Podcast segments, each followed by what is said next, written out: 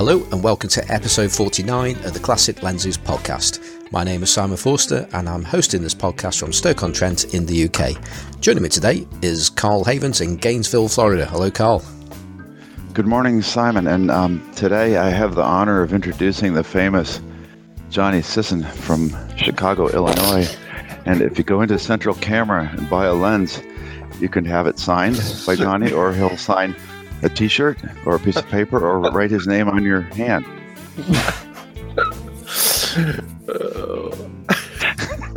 well, thank you very much, Dr. Havens, for that introduction.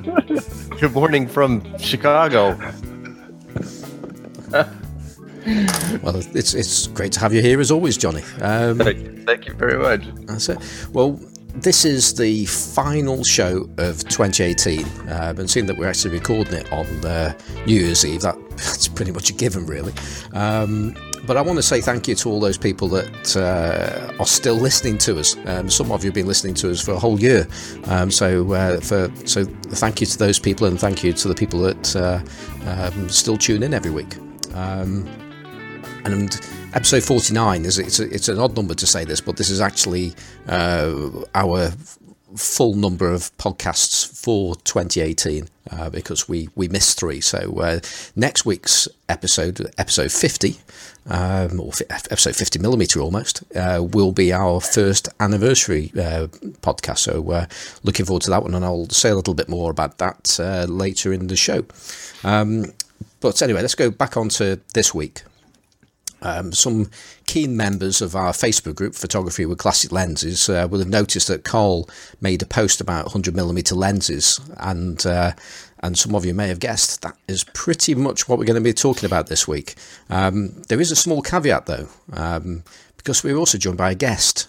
So uh, we will be largely talking about 100 millimeter lenses, but it could go absolutely anywhere. So um, that's that's the intention, at least anyway. So uh, I want to say I'm delighted uh, to welcome from the Bay Area of California, and he's got up very early for us. Uh, well, it's this morning over there. It's afternoon over here in the UK. Um, but we have with us uh, classic lenses user Brian Nagar. Hello, Brian. Hello, good morning, good afternoon, good evening, and happy new year. Oh boy. it's, uh, it's it's good that you actually sound very awake at this time of the day for you as well. So um, oh, I'm acting very good right now. right. Well, uh, I think we'll we'll pretty much go straight into this. Um, we won't immediately talk about 100 millimeter lenses because I think it's best if we find out a bit about bit about more about yourself, Brian, um, and uh, how you got here, um, your your photographic life, and all things that um, are related to that, Brian. Yeah, so I started uh, not too long ago in photography. So I'd, I'd say it was March March of 2016, and like to fast forward, oh, not even it's not it's gonna be three years soon come this coming March. But yeah, like I started uh with the cheapy camera with point and shoot almost, but I was looking for an upgrade and I was like searching eBay and I was hinged between, you know, a, a Canon was it a Canon T3i with a kit lens on it, or I was like, huh, what is this Sony A3000 with a Konica 51.8 on it? I was like, oh, they were both the same price and you know, I like manual focus a little bit better, so I picked that. So we're or for my decision to like a smooth focusing ring, I would have never probably used the classic lenses at all. And let alone if I used DSLR of some sort, I wouldn't have to be I to be able to use I don't know the 120 lenses on my table right now. So yeah. but yeah, it's like fast forward and then well, here I am just wasting away at photography. So um, that that was interesting. So right right from the from the get go, um, you, uh, you. I mean, when you say you, you saw this, I mean, is this something that was physically in front of you? This uh, A three thousand and uh, and this manual focus lens, or was it something you saw on eBay or some Craigslist or something like that? It was. pardon that. It was an eBay deal. So I saw I was looking for sub three hundred dollar camera kits, and you know the T3i came up at the time, and then I saw this used listing for this A3000. I had no idea what it was. I didn't know Sony made cameras, at the time. But uh, yeah, I was like, hmm. It came with, uh, what did it come with at the time? It came with the Konica 51.8, the Tokina made version, and it came with uh, the 80 to 200 4.5 zoom. So I was like, huh. Came with two lenses. I didn't really care about autofocus anyway. And I was like, oh, screw it, buy it. It was slightly cheaper and it came with a whole bunch of accessories. So I was like, yeah, it might be good enough for now because the Canon was like a brand new one and it didn't have anything. Right. So, so when you actually got that that, that camera in your hands, then, and you, I mean, has, has that has that camera got an EVF on it? Or was it just an LCD on the back of it? It's uh, it has an EVF, but it is oh boy, if anyone decided to look for that camera, it is the worst EVF in the absolute world. Johnny might know about it, but Yeah, oh know that God. like the LCD screen and the EVF is absolute garbage. Like wow, like oh my god, but. But the grip on it is so good. I love the grip on it. It is very good ergonomics, way better than any other, you know, mirrorless Sony. But man, it oh oh no, don't get me started on that but that's what I had to start with, and you know, start from the bottom. Now we're here, kind of deal. So, in between that that day, which was, did you say it was about, uh, was it two years ago? Was that? Yeah, two years ago in March 2016. All right. So you went from two two pretty ordinary lenses to 120 lenses on your table at the moment. So how how did how did that happen? Oh man, like I I had the I had the illusion of getting cheap stuff. I was like, well, I kind of set up the A3000 like immediately to optimize for manual focusing, so it does have like focus peaking. It does have like the uh the the zoom magnification. I was like, hmm, if I can get away with this, and I did, you know, pretty good. I wasn't getting like action photos or anything. I was just doing uh snapshots. So I was like, know, I'm just gonna go on eBay. Let's see what's up. And then, you know, I just research and research, just a bunch of reading, you know, on, on what to get. And you know, fortunately, I I knew that third party zooms, you know, were not good, so I kind of stayed away from those for a while. So I don't have like a massive collection of you know like weird zoom lenses like the Access or ProMaster Almanar stuff. But it was mostly it was mostly amassing uh, lenses from the Konica system. So I think what I did at the beginning was I gravitated towards the lenses, the lens system that I had currently. So it was a uh, Konica stuff, and I the kit that I bought had a Minolta MD adapter on it. So I kind of also looked for lenses that came with that system. And so I think my first lens purchase after the camera was the Konica 135-35 and then shortly thereafter I bought the 57 1.4 and like at the time like these lenses are marginally cheaper than they were. Like I'd give it you know 5 to 10 dollars on average you know but they're they're a little bit higher now.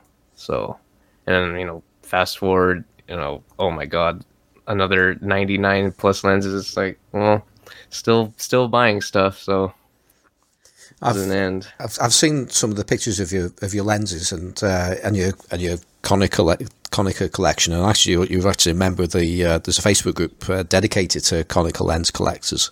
Um, yeah and uh, so I've seen seen some of the things that you've got on there. Um, I mean, have you counted how many Konica lenses you have?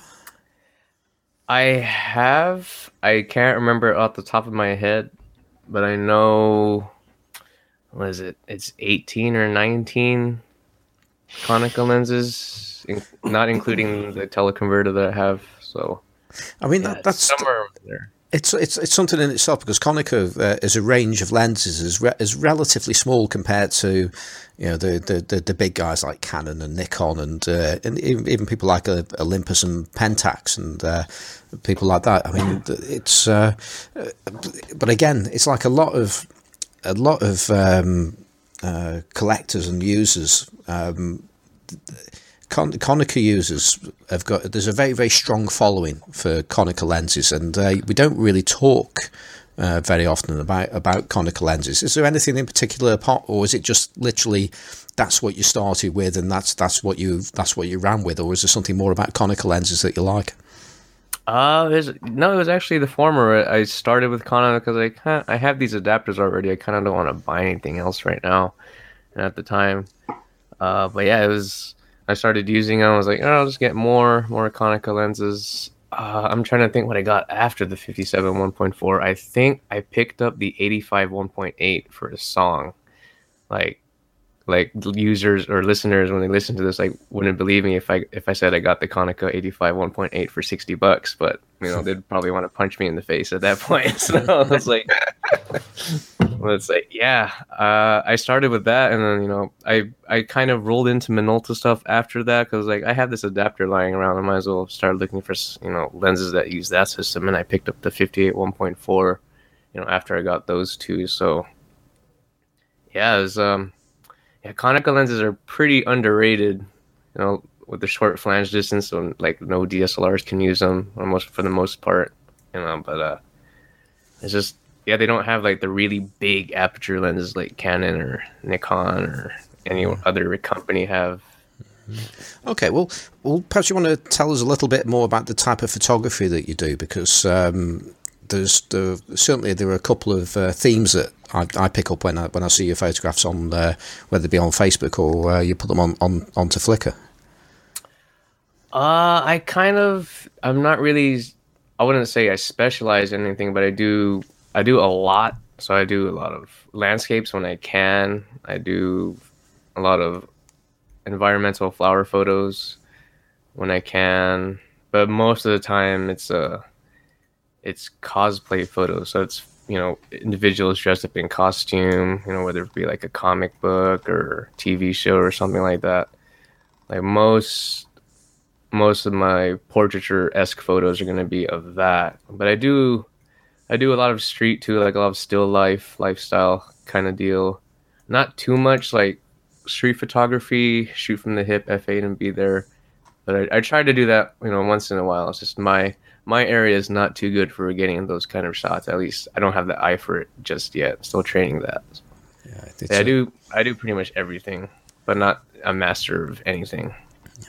Well, the, the, the, the, cosplay shots of um, that I'm just looking at at the moment, the ones you have on um, on Flickr, um, mm-hmm. there's there's a consistency there in that you you appear to be uh, a wide open shooter uh, whenever you can. Um, yeah. Yeah, it was just, there were plenty of bokables in the uh, in the uh, in the distance, or uh, you you isolate your subject there. So is is that is that very typical of the way you like to shoot? Uh, it is most of the time. Like the background suits the. I try to find the background that suits shooting wide open. If it doesn't, then you know, stopping down doesn't hurt. Mm-hmm. But most of the time, if I'm shooting at a distance, like I like to do environmental type stuff. So I'm shooting wide open. I want that extra shallow, you know, slightly shallower depth of field than if I stop down to like say f2 or f2.8, and then I can, I can get you know just a slight edge in the shallow depth of field there.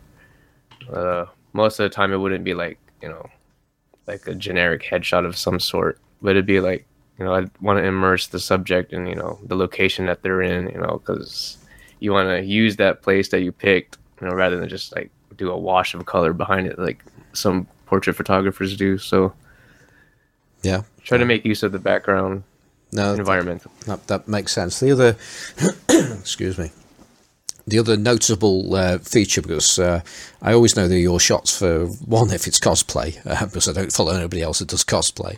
Um, but the, uh, the the other one, and sometimes these get combined with the cosplay shots, but um, but others with your uh, like the the environmental stuff that you do. Um, as you uh, are a big fan of shooting directly into strong light. Oh yeah, oh yeah. Flare flares are kind of my. They've become my signature after a while uh, after I moved to full frame not too long ago, like I was able to take advantage of a lot of the flares because most of the like how do you call it? The lens reflections like those balls the star balls of flare that show up in the corner of a of your sensor or in a photograph like they don't really sh- show up in a crop sensor too much. They like a good cut off of it will show off but not really like the whole ball. But once I moved to full frame, like shooting with a strong light, it's you know it's pretty much like something I've picked up on in my in my style.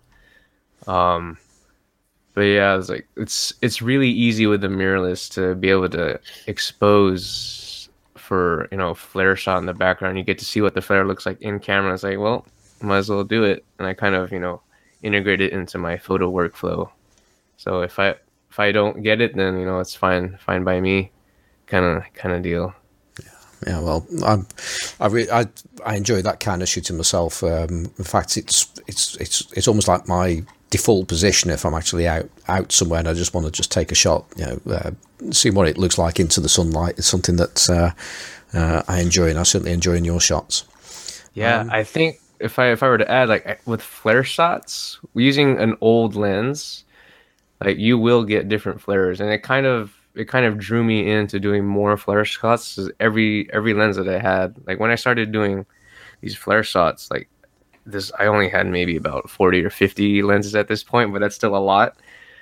But like every different lens I use, it it would produce a different flare, and I was like, well, this looks pretty cool. What if I use this one kind of deal? I was like, I would I would switch between you know different lenses for you know different you know character of flare and it kind of drew me into just you know trying to get a flare shot because i wanted to see what a flare would look like you know in this position or what if the flare came through like a, a tree or like a small hole and how would the the the point of light would affect you know what the flare would look like going through the lens kind of deal. Like there's a lot of small parameters that go into you know wanting to do a flare shot as opposed to using a modern lens you're going to get just the smooth ball of light. You know there's not really any big star or you know this halo or rainbow effect that you get in a lot of classic lenses that you don't get that in like a modern yeah, the modern mod- lens. The modern stuff, you tend to get this this splodge of purple knocking around somewhere, don't you? That doesn't seem to have any real place in the shot. Yeah, you can you can get it in some modern lenses, like the two Rokinons that I have that I just picked up recently. Kind of really have to work at trying to get like a really good quote character flare out of it, but they have to be at the edge of the frame, and you know the light has to be just fine, the background has to be good. I mean, if you're just trying to go for a flare shot, it'll be distracting. So Yeah. it's it's for the modern lenses, it's possible to set up, but you kind of have to work for it and you know visualize what shot you want to do using that flare in the background that you're in in the setting that you're in so it's a lot of a lot of you know uh, on the fly composing and pre pre pro composing kind of deal So but yeah what what are your say your well what are your go to top flare producing lenses? oh that's tough that's tough hmm Oh man, let's see. Well, right, uh, right off the bat, the the Mitakon, the fifty zero point nine five, that one is nuts. Like users in the group, in the Facebook group, would see some of the flare shots I've got with that, with the flash and in the sun. It it gets pretty gnarly, but if you can get it just right, you know they can. Well, to each their own. The the shot can look good and might work with it, but most of the time it's like like you're if you're say just doing a, a walkabout you know photo walk and you know you just want to get this you just want to get a, a scene but then like there's this flare coming out of nowhere and you don't know where the source of light is coming from and you're shooting wide open with an nd filter or something and like you'll just see this flare and there's like where is this flare coming from and it's like oh well well the lens is just flaring anyway kind of deal but it it oh man that's like one of them as far as top flaring lenses that I have um, and then let's see, a classic lens. Let's see, the the Steinheil, the the Auto Quinon 55 1.9 produces a very beautiful blue flare from the transmission coating. That one is really nice, but I wouldn't recommend trying to go out and find and trying to buy that lens because it's more it's more of a collector's item than I've, than something well, you'd want to use every day. well, I've I've been trying to buy one for about three years. Oh, yeah, it's uh, it's just one of those lenses that yeah, when it does pop up, it usually goes goes for way too much money, and uh, Yeah.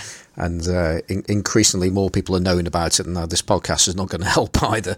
Um, so, Yeah, uh, now that I mentioned that, I shouldn't say any more, and then you know drive the prices up so that way I can buy all of them. I think what we'll do whenever you mention something like this, we'll just bleep the actual name of the lens out and let people just use their imagination. We don't know what they're talking about. It's, uh, it's like, uh, oh yeah, I'm using the beep fifty one point two, and it's like, oh, what did he say? Oh man. Well, I'm just, yeah, oh, I'm just looking at a shot actually on, on your on, on Flickr, and uh, and it's one of your uh, it is one of the flower shots there, and um, and it's taken with uh, and I've never seen a shot like this actually with this particular lens. I didn't even know it did it, um, but it's uh, with the uh, the Vivitar. Uh, 90 mm 2.5, or as, as many people call it, the Bokina by uh, oh Tokina. And yeah, I never realised that flared. Um, but Yeah. some amazing flare on this shot. I'm looking it at. is. Like when I discovered that, I was like, really? That I haven't seen any photos with this coming from this lens. I don't know if it's just my copy. Like, so listeners of this podcast, I encourage you if you have that lens or it's Tokina's sister to go out and shoot into the sun. But yeah, when when I when I saw that, I was like, whoa, this is something I can use. And like it it produces it has like a corona effect, but it goes off frame and it has this it has these uh, orange balls from the single coating inside the lens. And like it produces like something stellar. And then when you're shooting when the when the point of light is closer to the middle of the of the of the frame, it just creates this, you know, bright, you know, smooth ball. It's not like a hard. It doesn't like. There's not a starburst flare. It's just like a big smooth ball of you know light. But yeah, it's it's a cool it's a cool piece of glass to flare with. Like, well now the price of that lens is going to go up even more now that we said it. Yeah, that, I think that one's pretty established as a high, as a high price lens. Um, Yeah, and well, I've, it's not uh, that expensive though. It's not that. Yeah, it's not crazy. yeah. It's not. It's it's not like the Tokina ninety two point five, but it's it's marching along. It's Yeah. marching along. It's getting. It's gonna get there. Well, one, one last uh, flare shot before we, we, we start to go back to where we were, we're meant to talk about, and that's uh, I'm just looking at a shot you have here that's taken with the Canon FD 35mm uh, f2, and then you've and then there's got the uh, the word concave. Uh, immediately after it, so um, that that that always gets my attention. Any kind of concave front element lens has, has got to be worth talking about, whether it be this or or, or an Ultron. Um, and the shot I'm looking at, it's just of a uh, a weed, I think, just coming out out of the ground, and the, the light shining directly uh, in, into the camera at the uh, probably at eight tenths at the top of the uh, of, of the image, and uh, there's there's you've got your circular flare, and you've also got um, it looks like flare is raining down on the uh, on the plant like water almost. Um, but uh, that's a that's a lens that doesn't doesn't crop up very often. Is that uh, is that one of your favourites there, or is it uh, just a just a flare lens for you, or, or whatever? Uh, well, I just got the lens not too long ago. I do need to uh, have it serviced. I did service it already, you know, a couple times, but uh, it needs a new it needs new grease in the focus ring. But apart from that, it's it's really sharp. Like a lot of the forum posts I've seen about it, you know, across the the years, I've been just reading about stuff. Like I knew this lens was pretty darn sharp, and it, it really is across the frame. It's pretty consistent.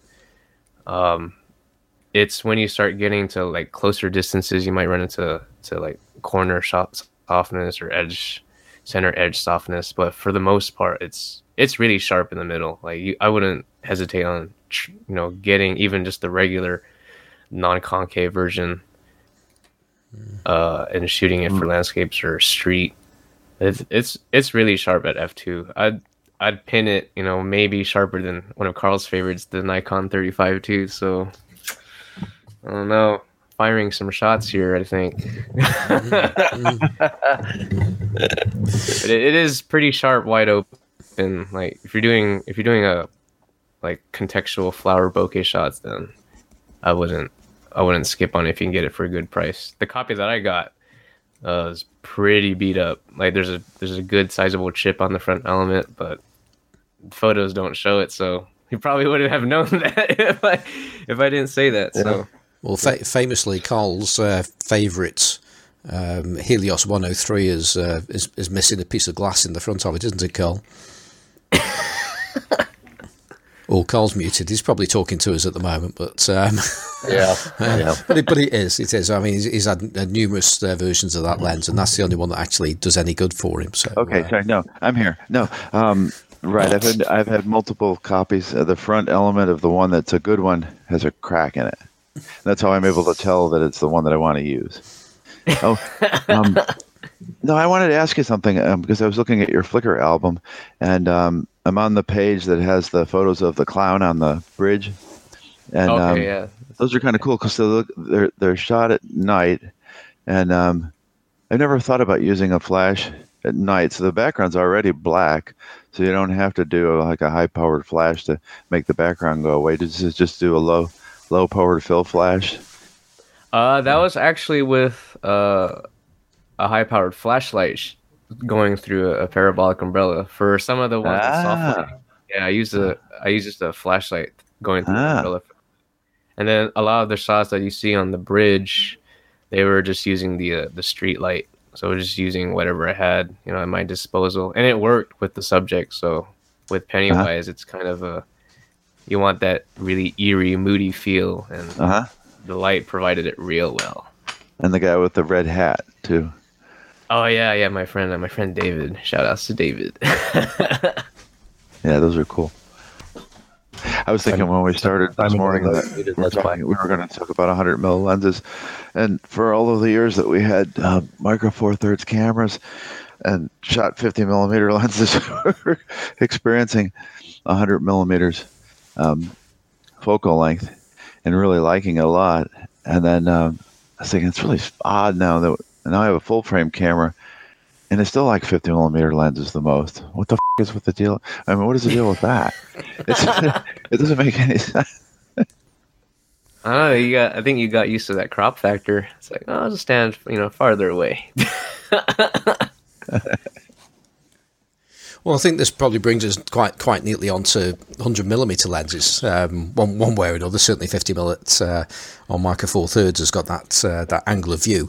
Um, it's it's an interesting focal length, I think, uh, 100 millimeter, uh, because um, stating the obvious, it's between uh, 85 and 135 uh, being the um, two obvious standards of lenses there. So it sort of fits in in, in the middle. Um, and I'm, I sometimes wonder what the actual main purpose of it is, uh, because you know, 85s are uh, standard portrait lenses, and uh, 135s are um, it's a longer length, and you, you tend to either uh, get a much more of a close up on the face, or you stand further back. Um, and the 100 mil is that is that little is that in be, in betweeny amount, and it's a it's a focal length I've I've I, I really like like Carl. I used to really enjoy hundred millimeter lenses on Micro Four Thirds, and then I continued to enjoy fifty millimeter lenses when I went to full frame. And I, I and I was expecting to really enjoy using hundred millimeter lenses in the same way on full frame, but it never quite happened for me. Um, so I'm, I'm not entirely sure what the, the, the main purpose is because sometimes they also they can be sharper than the 85s, and uh, although there are plenty of them out there, they're actually quite quite soft. Um, so yeah, it's a it's a funny focal length for me. But kn- but when we um, when we first started doing these podcasts, uh, we were doing a lot of podcasts with uh, about certain focal lengths or a certain type of lens, and that was when you you you dropped me a line to say, whenever you do 100 millimeter, Simon, I want to be part of that. And uh, and I remembered that, and that's the reason why you why why you're here. Um, and I, I know that it's a it's a focal length that um, you you use, you enjoy, and you have a few interesting um, uh, hundred millimeter lenses. So, um, do you want to tell us about your your, your favourite hundred millimeter lenses and what you'd like to use them for and uh, and why? Uh yeah, like the the hundred mil, hundred ish mil. Like I have I have a lot, but like my go to, which is also currently my favorite lens uh, to use, is the the Nikkor 105 1.8. Like that one, that one renders a lot differently than if you had to if you compared it to a 105 25. Like wide open, it it I don't know something about it. If you get the if you get like a if you get the distance between your subject and the background, you know, you know, you know to each their own, just right. Like it it renders you know the fall off of of the out of focus fall off. It just it just creams away. It's it, it can produce a, a, a painterly 3D effect, uh, but the like where you take the photo and how far your subject is wide open. You know, you kind of have to set it up just right. Uh, but that one, it it's sharp, but it has enough. I don't know.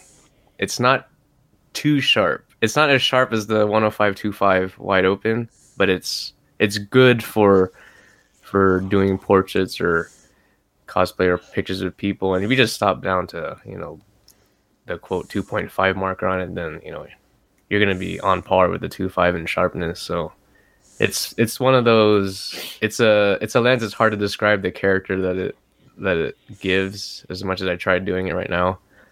It you kind of have to use it to to get to know it and to know why you know it's it's such a legendary lens for Nikon users.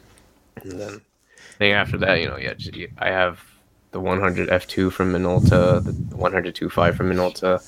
You know, other lenses I like, which I, I did a shoot with on Saturday, you know, to see how it feels. But like if I if I were to compare the the shots between that and something I've used the 105 1.8 on, it's just there's something different about it about the 105 1.8. It's just so, I can't put my so the, on it. The the the the 1.8 there is that an is that an AIS uh, lens you have? It is an AIS. They Nikon did make a just a regular AI version, but for a very very short period of time, and then everything after that was uh, using the AIS tab. I mean, it's it's certainly a lens that we don't we don't see the results of it that often. We do occasionally pictures do crop up in our, in our Facebook group, but it's certainly by no means a common lens. And of course, one of the reasons for that is well, two reasons. One, there aren't as many of them, and two, they're quite a fair bit more expensive uh, to buy than say the two point fives. Yeah, yeah, the 105 18 it, it's a special lens like if you do the math on it, you know, mathematically it does as much the amount of blur it produces as much as an 85 1.4. But uh like the way it's uh, it's it's something. The 105 1.8 is it is special and the price that you have you get it for on average, you know, kind of reflects it, but not as much as say like you know some Nikon lenses out there like the the the 58 1.2 or the 182.8. Well, the 182.8 ED, kind of the same same ballpark, but yeah. Well, staying with the with, with Nikon and uh, and 105s, uh, when we were having our our chat um, earlier on in the week, um, we were talking about a lens that at that point I just I just ordered uh, on eBay, and uh, that was a uh, an early uh, 105 2.5 uh, lens, and um, you, you then sent me the link to check out the, the serial numbers. And mm-hmm. uh, because one of the first things you said on that was I said like it's an early one, and said and then he goes to me oh and and and you and I already said that it wasn't one of the uh, an LTM lens it's a Nikon F lens, and uh, and the and the first thing you said was uh, oh you got one with nine blades and I was thinking nine blades I I I had no idea they even did an F mount with, with, with nine blades. So that, that was something that uh, um, had me scurrying for this link that you sent me to see if it, if it actually got a nine blade one, and, and unfortunately, uh, I got a, a late early one. If that make, if that makes any kind of sense, and uh, yeah. with, with just the six blades, which I knew it's got six blades. I was expecting that, but uh, but then you but immediately having you told me that yeah, there was a nine blade version. I immediately was I was sort of losing interest in the lens before it even arrived. yeah, when you when you said like early F mount, I was like, oh, does he? Hmm. I got a little excited. I was like, hmm, did you get the nine blade version? I was like, hmm, oh boy, that that would have been a good find if you got that for for for a good deal.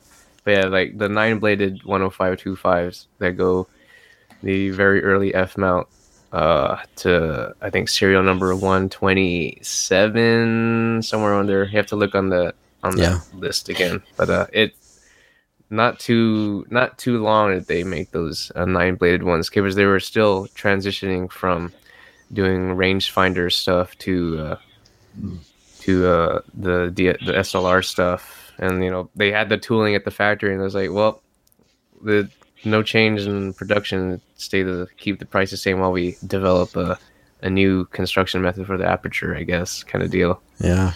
Well, I want to bring Johnny in if I, if, if I can, and uh, because uh, talking about early uh, 105 2.5s, uh, Johnny in particular is a, is a fan. I don't know. I'm not sure if you actually got one, uh, Johnny, but I know that you'd like one. The uh, the LTM version. Yeah, I yeah I um that yeah the 105 2.5 Sonnar nine blade was the the Nikon lens I was always looking for. I still don't own a single Nikon uh, F camera or lens, um, but that 105 was the one I was always after, and I know that you guys all kind of flipped out on that on that lens, and everybody bought one for a while there. But none of you have, I don't think, that nine blade version, and that that was the one I was specifically after, but they're like hen's teeth, so I just kind of gave up. And then I realized I didn't want it anyway. I wanted the uh, screw mount. You know, I wanted a rangefinder version if I was going to get it. Um, so I, I, I've never actually picked one up. And then I realized, well, I'm never really going to use it anyway because I 105 is kind of long to use on a film rangefinder. Um, so it would be something I'd adapt to digital, which I just don't do anymore. So, um, so I don't know. Maybe someday I will grab one of those uh, just to screw around with. I mean, it'll be I could I, I could adapt it to a couple of my other film 35s. So um, I, I would like to still maybe track one down at some point.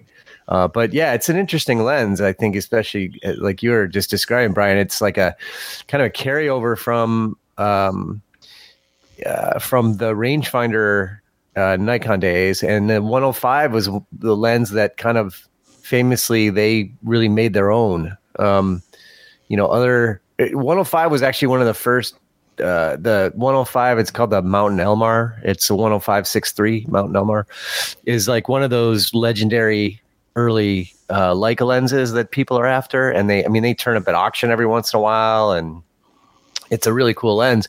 But um, and it was one of the very early telephotos for you know the Leica screw mount stuff but it was it, not a focal length that that that leica really made their own. So that was one of the first lenses that nikon really made their name with after the second world war. So it's an interesting i mean so 105 is interesting to begin with to me.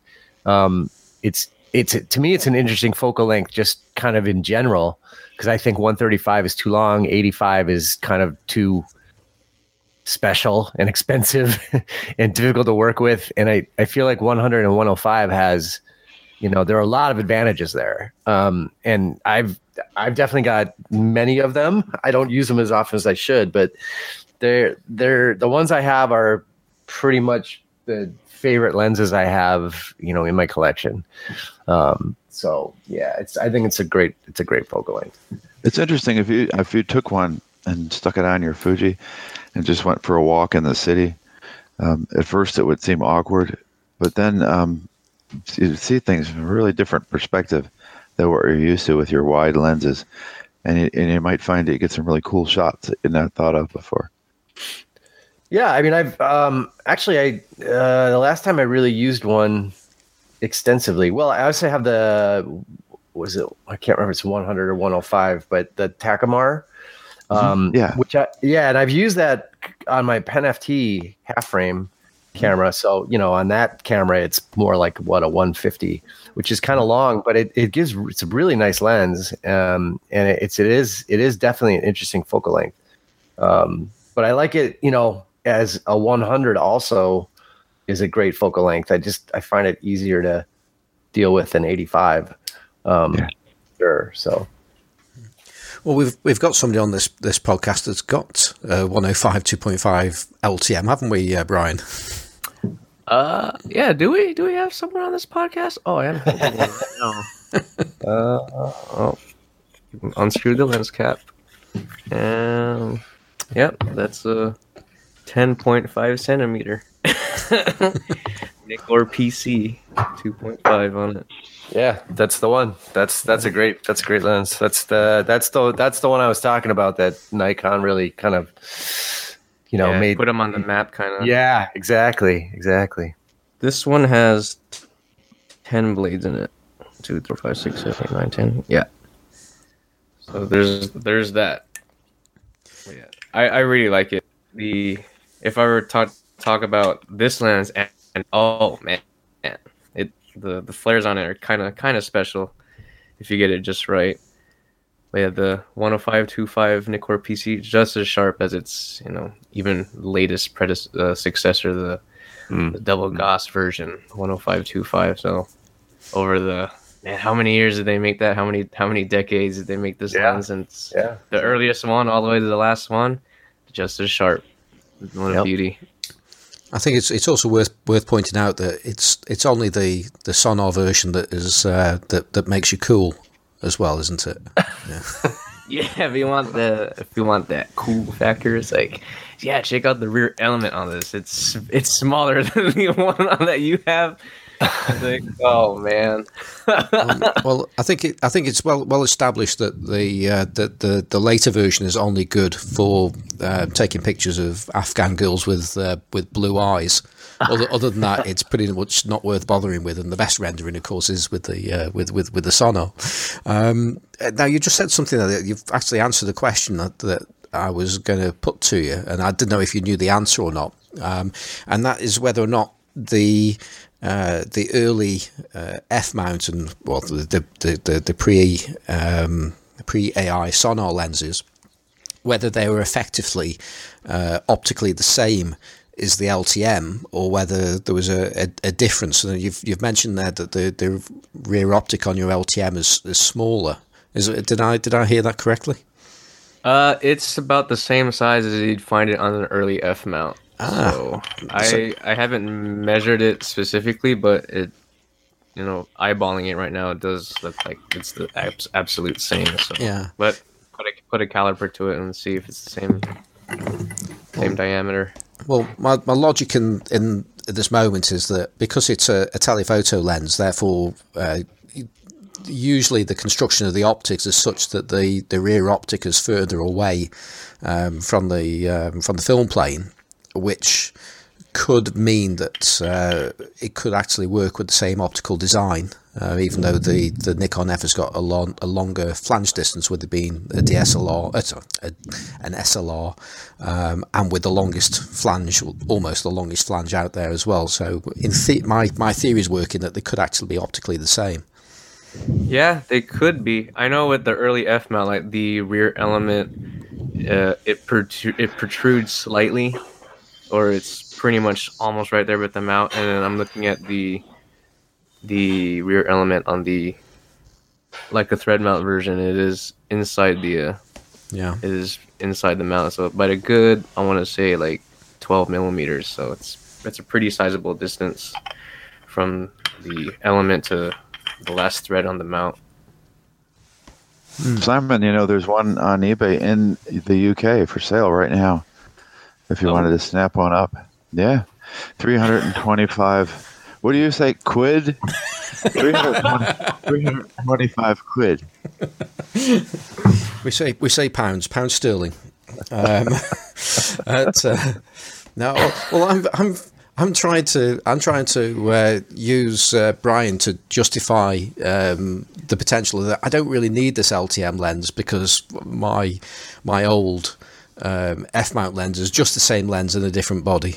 Um, but with six blades, oh, I, I can't convince myself there. You know, I mean, that's that's that's the for me that's like the, the biggest problem with that with that lens. Apart from the focus ring turning the wrong direction, um, which is oh, Oh, oh! I wonder how many people he just made enemies right now. oh, well, I, I say it almost every week. So uh, No, he's there's a whole cult of weirdos that can't wrap their head around the fact that the freaking thing turns the other way. This just Oh, don't think about it. no. It's fine. it's what Nikon and Olympus. no, no, no. Olymp- Olympus do it right. Um, although I think on the pen lenses, I think they go the wrong way on the pens. I think, um, but uh, no Pentax, um, oh yeah, yeah, it's uh. Chinon, they go the wrong way as well. Uh, lots of Sigma lenses used to go the wrong way. Um, I, tell you what really winds me up on, on, on this, and that's the um, the focusing helicoids because they're all based off the Pentax focusing helicoid. They all go the wrong way as well. So I, I can be using a lens that goes the right way, but I've uh, then and then it makes me go the wrong way when I want to just do the fine focusing. But uh, So Simon, uh, I want to get back on this. So in the same spirit as um, our idea to get Cheyenne and Phil together because they live in the same country, which is a continent, not a country. Um, this guy lives in the United Kingdom. You could just walk over and try the lens. Uh, where, Yeah. where's where is where is Penzance? B E N Z A N C E. It can't be that far away, well, right? from- The from- UK is small, right? yeah, well, as far as being in England, it's about as far as away from my house as you can pretty much get. Um, yeah, there, if you know, if you were to include Scotland in the equation for and Great Britain, then yes, there are places that are further away. Then, but uh, no, I, I, that's about as far as I can drive in in England um, to be there. So not not quite, no. And uh, it's too much. It's too much anyway. Plus, I've got a I've got a perfectly good uh, F mount one now. That's um, and there's nothing wrong with it, even with its six blades and uh, and and so on, so on. So Oh yeah, you you did get it right, or yeah, well, well, that, well, that's the thing. I, I got it, um, and I opened it up, and I thought, hold on, this says uh, 105 millimeter 2.5, and uh, as you know, when we were having our chat, the one I, I bought was a 10.5 centimeter, so I immediately knew that this was not the right lens.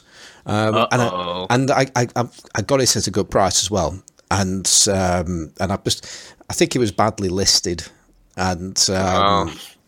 and I'm, and it, it it didn't sell, and I, and I made the guy an offer, and I got, I got it at a, at a good price, and uh, I it turns out it get- works. well, the thing is, though, the seller clearly has got two, um, two of these lenses, and uh, um, and he has anyway. Because I've been in contact with the, with the seller this morning, and um, and he's he's away and he's going to uh, work this out uh, at the end of the week. So uh, I am going to get the lens uh, that that I paid for. Now, the lens I've got might be actually it might not be as good as the one that's actually in his house. Yeah, he's got two. He had two pre AIs, and they just sent the wrong one out. But uh, I'm just generally the view that if I if I bought, I want I want what I bought rather than another one. Yeah, and there's nothing wrong with this lens as far as I can see, and uh, hopefully the other one is going to be as good. Uh, but um, but yeah, it's, it's it was just a bit of an odd one there that you know it turns up and it isn't the right one. What if the one you have is better? Then what are you Oh. going to do? Good question. Um, You gotta and, get that one that you bought just, just so that you can have one that says 10.5 instead of 105, even if it's not as good. the easy answer is you switch the ID ring on the front of the lens. like everyone else on eBay. That's what everybody else does, and then you, and then you're fine, and just send it back. Oh, I changed my mind. Yeah, I don't, that's a good idea. That- That's that's how I got my Zorky ZK.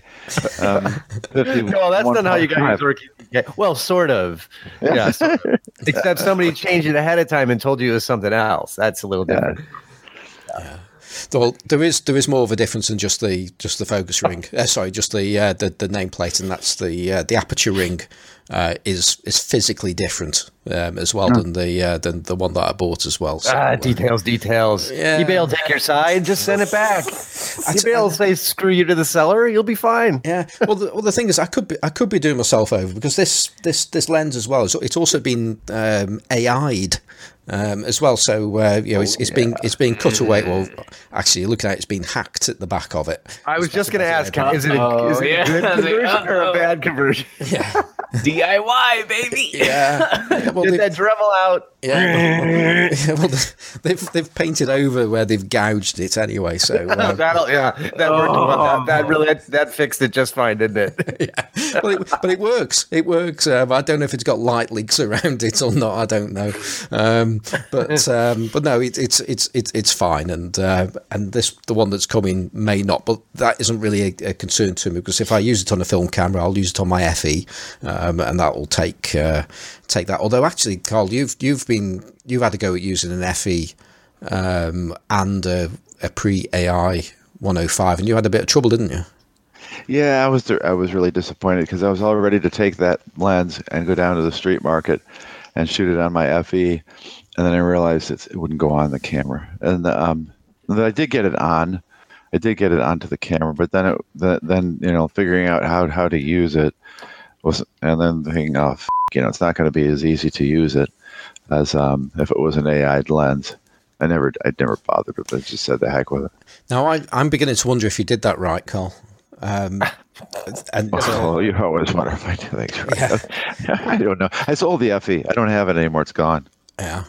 Oh, I- actually, actually, no. I'll, I'll, take, I'll take that back, and I'm, I, I apologise for casting aspersions on you there because I just rem- realised that the, the one that I've got is is AI'd, and therefore it works exactly in the way that you would you would want the lens to work, as in like you would move the aperture ring, um, it wouldn't darken the, the, the viewfinder, and it would take the shot at the at the aperture that you selected, and it would meter to that as well, which is pretty much how you want it to work. Um, but if yours wasn't AI'd, even though you you've worked out that you move a little tab on the uh, on Yeah. the uh, on the mount Correct. to, to get it to fit on. Um, that and it's it, it still needs to connect with that, doesn't it, to actually make the metering work correctly? So uh, Yeah. so you're just into stop down metering, which is a bit of a pain at the end of the day, especially if you're using something more modern than a um, uh, than an M42 camera, of course. Mm-hmm.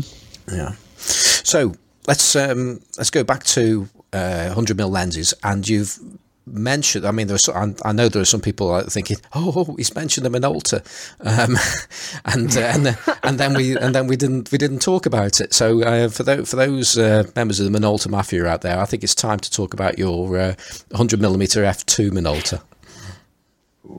Uh, yeah. I mean, what what should I talk about? I mean, it good takes good photos. Period. Well, a, a, question for you. Um, it's, a, it's a general question uh, as much as it is about that, that particular lens. Um, you you own that lens. Um, you own quite a few uh, 100 millimeter um, or 105 millimeter lenses. Uh, why why do you keep that lens? If if well, just why do you keep that lens? Uh, that's that's actually a good question. Let's see. I know. Let's see. When I used it the first time, I'm actually editing photos right now using that lens, but it has a it has a certain character to it. Like, there's a lot of lenses that I have that I would sell. Like, I was like, oh, I don't use it anymore. But then when I put it on my camera to get, you know, see if I want to keep it, like, oh yeah, it has this, it has this character that that wants that tells me is like, oh, keep me, don't sell me. Kind of it just calls out to me. It's like, yeah, it, it renders a certain way, or you know, like the Nikon or Minolta's slower slower brother, the 2.5, doesn't do. And again, it it's it's sharp enough for you know portraiture or, or like doing street photos, but it's also not too sharp. And like the fall off, the the bokeh on it is pretty busy uh, if you if you set it up in if you're shooting with like foliage in the background, it will get pretty gnarly. But if it's like architecture in the background or you know buildings, it, it can be pretty smooth. But it does have a certain a certain Minolta feel to it, like many of the other lenses you know do. And that's why you know people are attracted to you know the Rokkors and the stuff like that. It's, it has that Minolta Minolta feel to it, and the colors off camera are pretty good. Uh, I mean, I'm shooting raw, so those colors get washed away when I edit, but off, off camera, like the colors are really good. It's mo- it's particularly the rendering of the of the foreground and background when you're shooting with the subject and you want to isolate them. Like it it does relatively well, and you know, comparing it to the the the 102.5 Rokkor, like that one is definitely sharper than the f2. I'd I'd say you know right off the bat. So if I wanted like a like a walk around, you know, 100, then the 2.5 will come with me and it's a lot smaller at least the copy copy that i have is smaller but it is heavier than the 100 f2 ironically All right, so yeah, I, I, I had that lens for a very brief brief period of time, uh, the the f two, uh, and well, my memories of it was it was a pretty heavy lens uh, for Oh, what yeah. it is. So, but the the the two point five is heavier then, is it?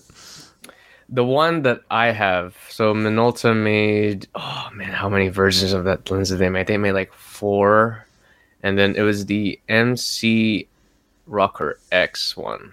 The one with the six it has six uh what was that? Six ridges on the waffle grip rather than the five or the later one. It is it's a pretty hefty lens without the adapter on it. So i'd, I'd posit Mine feels a little heavier though, but if I mean if you put it on a scale, like you'll get different numbers. So mine feels a lot more chunkier than than the F two. I mean, certainly the, I, I, I do actually like the feel of of uh, Minolta lenses. Um, there's a there's a good feel to them, and but the the the F two I, I found it didn't have the it didn't feel as good as um, the rest of the Minoltas I used. But uh, I don't know if it was just my, my copy. I must admit the the focus ring was a little firmer than ideal. Um, so that, that might have been putting me off because that's if anything about Minolta lenses the, the, the way they're constructed um, and the way that focus ring works, which is um, I believe it's a product of the, the, the, materials used in the helicoid. I think it's uh, I think it's brass on aluminium. Is that is that is that right, uh, Johnny? Brass and aluminium. Which one now? Minoltas in general. Oh, I I I have no idea. I've never opened them. Uh, I can I can say a few on that. Uh, some some of the Minoltas using aluminum uh, uh, helical. I know the 58 1.2 uses an aluminum one, but it does have like a brass brass outer thread. Yeah. The auto the auto Rokkor version that I have is a completely brass uh, focus ring, but everything else outside of it, like the or at least the the helical is brass and the focus ring is aluminum. Everything outside of it is uh, aluminum, but the the innards are. Yeah, are but brass. it's I've read somewhere that I think it's the, the, the combination of uh, of aluminium and, and, brass together um, is something that is, is, is meant to be particularly good. And I think I'm not entirely sure, but I think some Leicas might might do that as well. I'm not not not too sure. Um, it could be just a case of uh, some of the, the Rokkor fans were just saw how it was made and therefore um, pronounced that it was it's the best way of doing it. I don't know if if, if that's the case or not. Um, yeah, well, like brass and aluminum kind of don't mix well. Like if over time, like the grease goes bad, the metal will gall. And, you know, a lot of material science stuff goes into that. But yeah, like it'll like the two metals really shouldn't mix together. Should be you know like materials. So brass and brass should be together. Like the the the Nikkor 105 LTM that I have, like is everything is brass on it, and the focus ring, the grease is slightly dried up, but the focus ring is you know it feels really nice yeah, yeah, it should be like materials to, for constructing a lens. But you know, if they need to save money somewhere, they'll the exterior will be aluminum and the inner, innards can be brass. You know, stuff like that. Okay.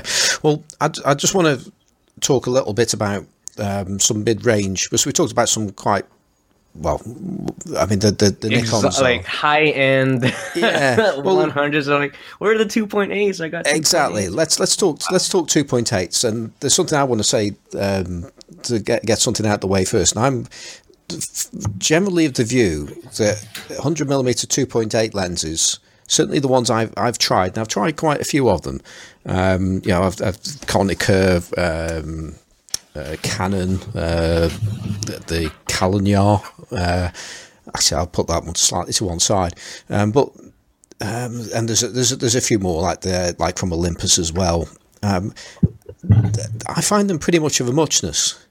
Um, it, the ones I've tried. In fact, the only one that, that I didn't think that much of was a was a Vivitar one, the 102.8. I think that was a Tokina lens which didn't yeah. really do it for me.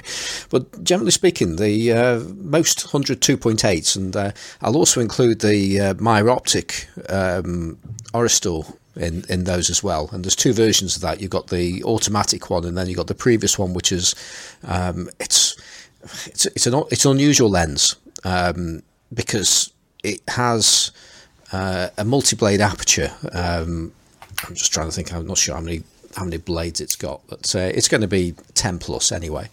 Um, yet it's not a preset lens, um, which is a bit odd for an SLR lens. I mean, the one I've got here is a M42, um, so it, it's it's quite an unusual combination. It works far better on mirrorless than it ever did on um, on a on a on an SLR. Um, but whether it be this one, whether it be the automatic one that followed it, or, or Olympus and so on. I've, I've put a few of these uh, together and done head head to heads, and I find them almost indistinguishable uh, between one to another. Yet uh, the the f two lenses. Um, and and and also uh, potentially the um, the the Nikon lenses. There's, there's something else about them. They they are different. I, I don't know if if your experience echoes mine. Uh, yeah, like the the 102 eights or the relatively slower ones, like they're I don't know how do you how do you describe how how plain a or how sterile a vintage lens can be like when in terms of when it comes to uh, you know rendering or bokeh or a character like that like the one like the old 102 eights like they're very consistent across the frame. Most of them you know perform relatively the same stop down just wide open and it's like like there's something about it you know there's character but then when you put it up against you know the more expensive faster brother it's like if you put say the Konica, the Canon 102A, the Pentax, whatever, and then you compared it to one singular, and I was like, yeah, like all the all the two eights from all the other brands kind of look the same. I mean, you can probably irk out like the unique qualities of each lens, you know, if you set it up just right. But if you were to do like a head to head, you know, same subject, same distance, you know, you know, same light, you know, you may not, you know, be able to tell the difference between each, you know, each one being a 2.8 or a 2.5, you know, unless, you know, set up a shot, you know, that takes advantage of each one. But, Yeah. um, yeah, I mean, they, they all, they all perform consistently. It's just which one, you know, which one do you have, you know, or which one can you get that's the cheapest and in good condition kind of deal. They'll all be good, you know, get one that you can afford. Yeah, I think I think it might be the same principle as we've talked talked before. Um, most 35 millimeter lenses, 50 millimeter lenses, uh, 85s and uh, 135s. The majority of them are. You know, you, you, it's difficult to go wrong with, with, with those lenses because the, the designs have been around for so long. Yes, there are variations on these designs, um, but yeah, the, the normal you know the, the, the normal standard models they they all or they generally perform very very similar to each other and the, it seems 100 millimeter lenses are, are, are pretty much the same You have one lens that's different, I think, and I don't know if you kept it or not, and but it's an exception. It's not a standard lens. It's that Elmaron 100 2.8 that you put on your camera with a toilet paper tube or something like that. but um, no, just just looking at your Flickr page, um, there's a photo of some lavender, and it doesn't look like any other 100 2.8 lens would would shoot uh, an image. The the bokeh is totally different. yeah a really that- cool. Yeah that, that's right but again that's um, I think Leica's an exception. That's a projection. yeah, but it probably really it was, wasn't an expensive lens. I don't imagine, no right? no it, it wasn't but as as as John has uh, just just said there it's a it's a projection lens so it, it's ultimately doing a different job uh, than than a, uh, Right. a, a conventional lens, but ultimately a, a, a projection lens projects in the opposite direction to uh, to a conventional lens. So there, there, there are going to be some differences optically about how how it because it's far more interesting getting its image out out in the opposite direction uh, accurately than, than than coming back in. Um, Yeah. part of Uh, yeah, I think yeah, I think projection lenses are like have to be considered in a completely different way than you know the SLR and rangefinder stuff we're talking Yeah. about because they're just yeah I mean they render completely differently I mean they're uh it's like the um Duquesne remember we Yep. I know it's at least one of you guys had one of those at one time too Simon, Simon does. yeah, which renders almost you you almost can't tell it apart from like a trioplan, you know, that everybody flips over. It's it's got a very similar rendering rendering, and then trioplan is another odd animal unto itself, sort of as well. Um, but yeah, I mean, it's to me those are a little bit different than conventional, you know, Yeah. 100 and 105 lenses. Yeah. I was going to say, I'm going to say, Johnny. I, I, you know what? I'd completely forgotten about the Trioplan uh, and the Trioplan 100. We can't can't really have a 100 millimeter episode without talking about Yeah. that. oh, Yeah, oh, right, right. okay. Oh. oh no. Is that is that a lens you've come across, Brian? Have you? Do you have one of those? I If not, why don't not? because it's absurdly too expensive. Oh, you should have got the one I, I well, I had one. I sold it to Jimmy Maybe Jimmy, maybe Jimmy will make you a deal on it if he's not using it. Oh no! Well, I have a couple of bubble bu- bubble bokeh lenses. I, oh man, Yeah. like I have the the two Tessars, the fifty two point eight and the eighty two point eight. So they're good enough for me. They're very Yeah. very case specific times when I want to use those. Yeah. But uh, I don't need the I don't need the the Trioplan, so I don't actively look for it either, unless you know I get it for five times the five times cheaper than what they normally go for. Right. Nope. well, well, there is there is the version that that Johnny uh, sold onto onto James James Giordano, um, and that was the automatic version, wasn't it? The uh, six Yeah. six blade one, which op- Yeah. op- I mean that's effectively is the similar kind of setup to this Meyer Optik Orestor that I've got. Um, I've got the more desirable one of the two. Um, sold the one with six blades, but optically they're absolutely identical, and uh, Yeah. I'm pretty much it's just, the same applies with the Trioplan, doesn't it, Johnny? And it- yeah, and if you're going to shoot it wide open, it doesn't matter how many blades it's got anyway, which is what most people seem to be doing. So, you know, optically, it's going to be the same. Um, and it, you know, I, I, but think it's a little bit easier to probably get the, you know, the cheap. Well, the cheaper one's cheaper. it's that's all, right? Yeah. So Yeah, I figure people who buy those shoot. so- I mean, some people who buy classic lenses only just shoot them wide open. That's all they do. yeah, So, so, so Yeah, I've heard anyway. I mean, I do. There's a little bit to that. Yeah. Well, well Carl, Carl famously tell, tells us that he doesn't shoot bokeh shots, and then then, then the Yeah. next six shots that go on are all bokeh shots, and then he complains about his bokeh worms and uh, things. But I don't. I don't as often as I used to. And, and, I, and, it's- it, and I don't know if other people go through this, but um, when I first got classic lenses, I shot bokeh shots almost all the time. And lately, I've been more interested in. sh- I'm interested in shooting pictures of people, and I'm more interested in shooting black and white also. And I don't, I don't, and then the lenses usually stop down, and I don't care about the bokeh. But then once in a while, you know, there'll be a nice flower or something, and I'll take a bokeh shot. Sure. I think the the key here is like like for every photographer would be different.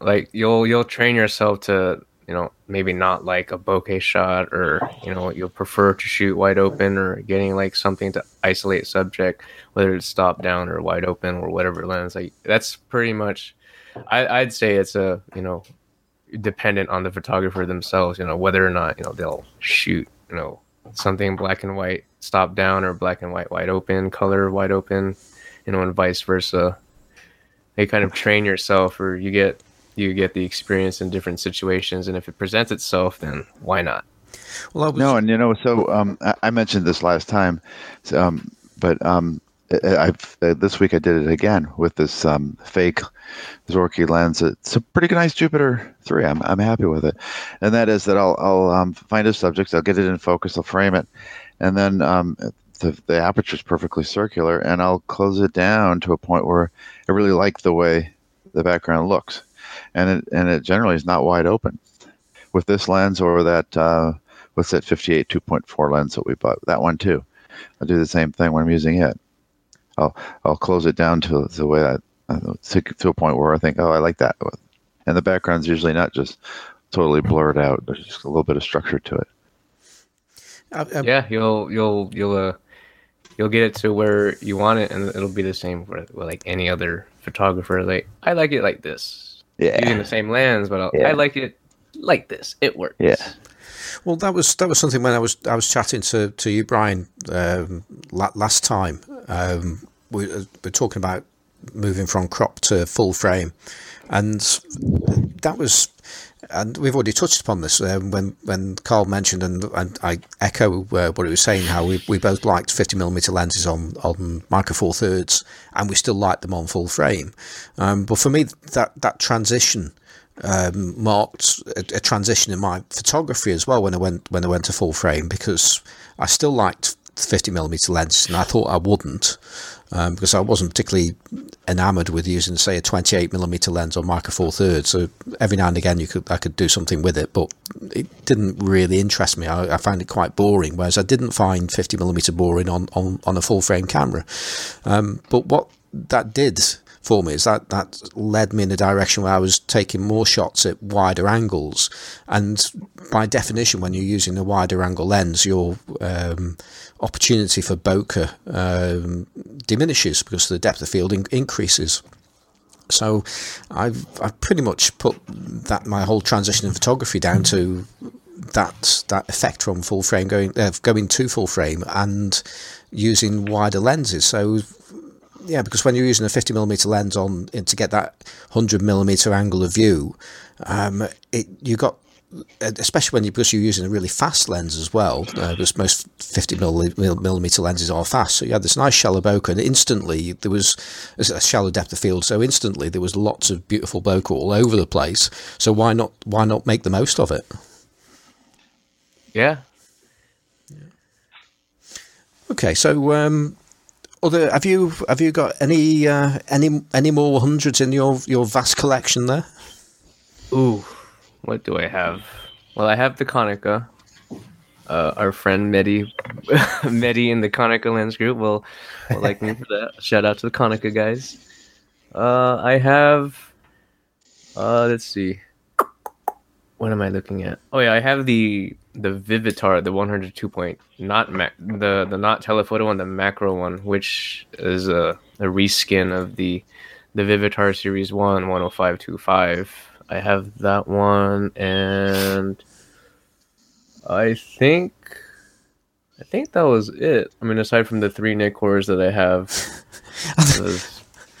I think I think that's enough. I don't think you need any more, do you? Um, although, although um, I've, oh I've, yes, you do. Yeah, well, uh, I, I've I've got to take you guys down my 105 rabbit hole still, but keep going. Well, I think well, I think this is a good time to do it. Although I, I get a sneaky feeling your your your your rabbit hole is going to be 100, 105 mil rather than 100 mil. No, 100 well it's the same focal length don't Yeah. let's not that's not that's 100 and 105 are the same thing and actually if you actually optically measured them none of them are probably exactly either number they're somewhere in between so Yeah. Yeah, some of them, some of them like measure like a 98. exactly which is true of like any pretty much any lens marked at any focal length they get rounded to the n- next logical number so same thing so um so i i i, I feel i feel the freedom to talk about this only because i'm done trying to track down these lenses and i want to let everybody else have a turn now that i've spent a grand total of maybe a hundred dollars on the one, two, three, four, five, six, seven, eight, or nine lenses I have here. That's not true. The last one I bought, I looked for for a long time, and I paid a little more than I wanted to for it. But uh, there's a good story about that. So, uh, T2 100 and 105 millimeter lenses. And to my way of thinking, these are about the best value lenses out there if you want something in that range. Um, so T2 mount, meaning that the back of it has a uh, a 42 millimeter thread. It's not M42, but it's a 42 millimeter thread with a different pitch. And on the back of that thread, you can put basically any mount adapter you want and mount these on any camera you want. Um, they have a long register distance that allows for that um, that aperture to or the uh, adapter to be placed in. Um, and these are preset lenses, so they have an aperture ring and a preset ring. Simon, we know which is which. And they tend to have loads and loads and loads of aperture blades, like you know, uh, 10 or above 10, 10 to 18 or whatever depending on which which which, which one you get. Um, and they tend to be relatively small. Um, they tend to have been a response to the popularity of uh, Nikon's 105 lenses. So optically, they they had that in mind as a target. So they're um, they tend to be very good optically, um, and they're just all around really nice lenses. Uh, and were made, you know, th- by the third party man, the the some of the best third party manufacturers of lenses in Japan back in the day. So they're you know they're Tokinas, they're things like that, um, and they're rebranded with different names on them. So I have a couple of distinct um, series of these here in my hand.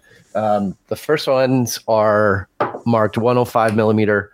Um, I have a couple of them marked Soligor and a and I have one marked Tele Lentar. Um, and this is a very small lens. Uh, this lens, size wise, is about the size of an Olympus Pen F lens, like a 40 millimeter. It's a little bit longer, but it's about as fat. So it's a very small lens, very compact. Um, it's not at its ultimate best at 2.8, but it's still pretty good. And if you stop it down, it's awesome.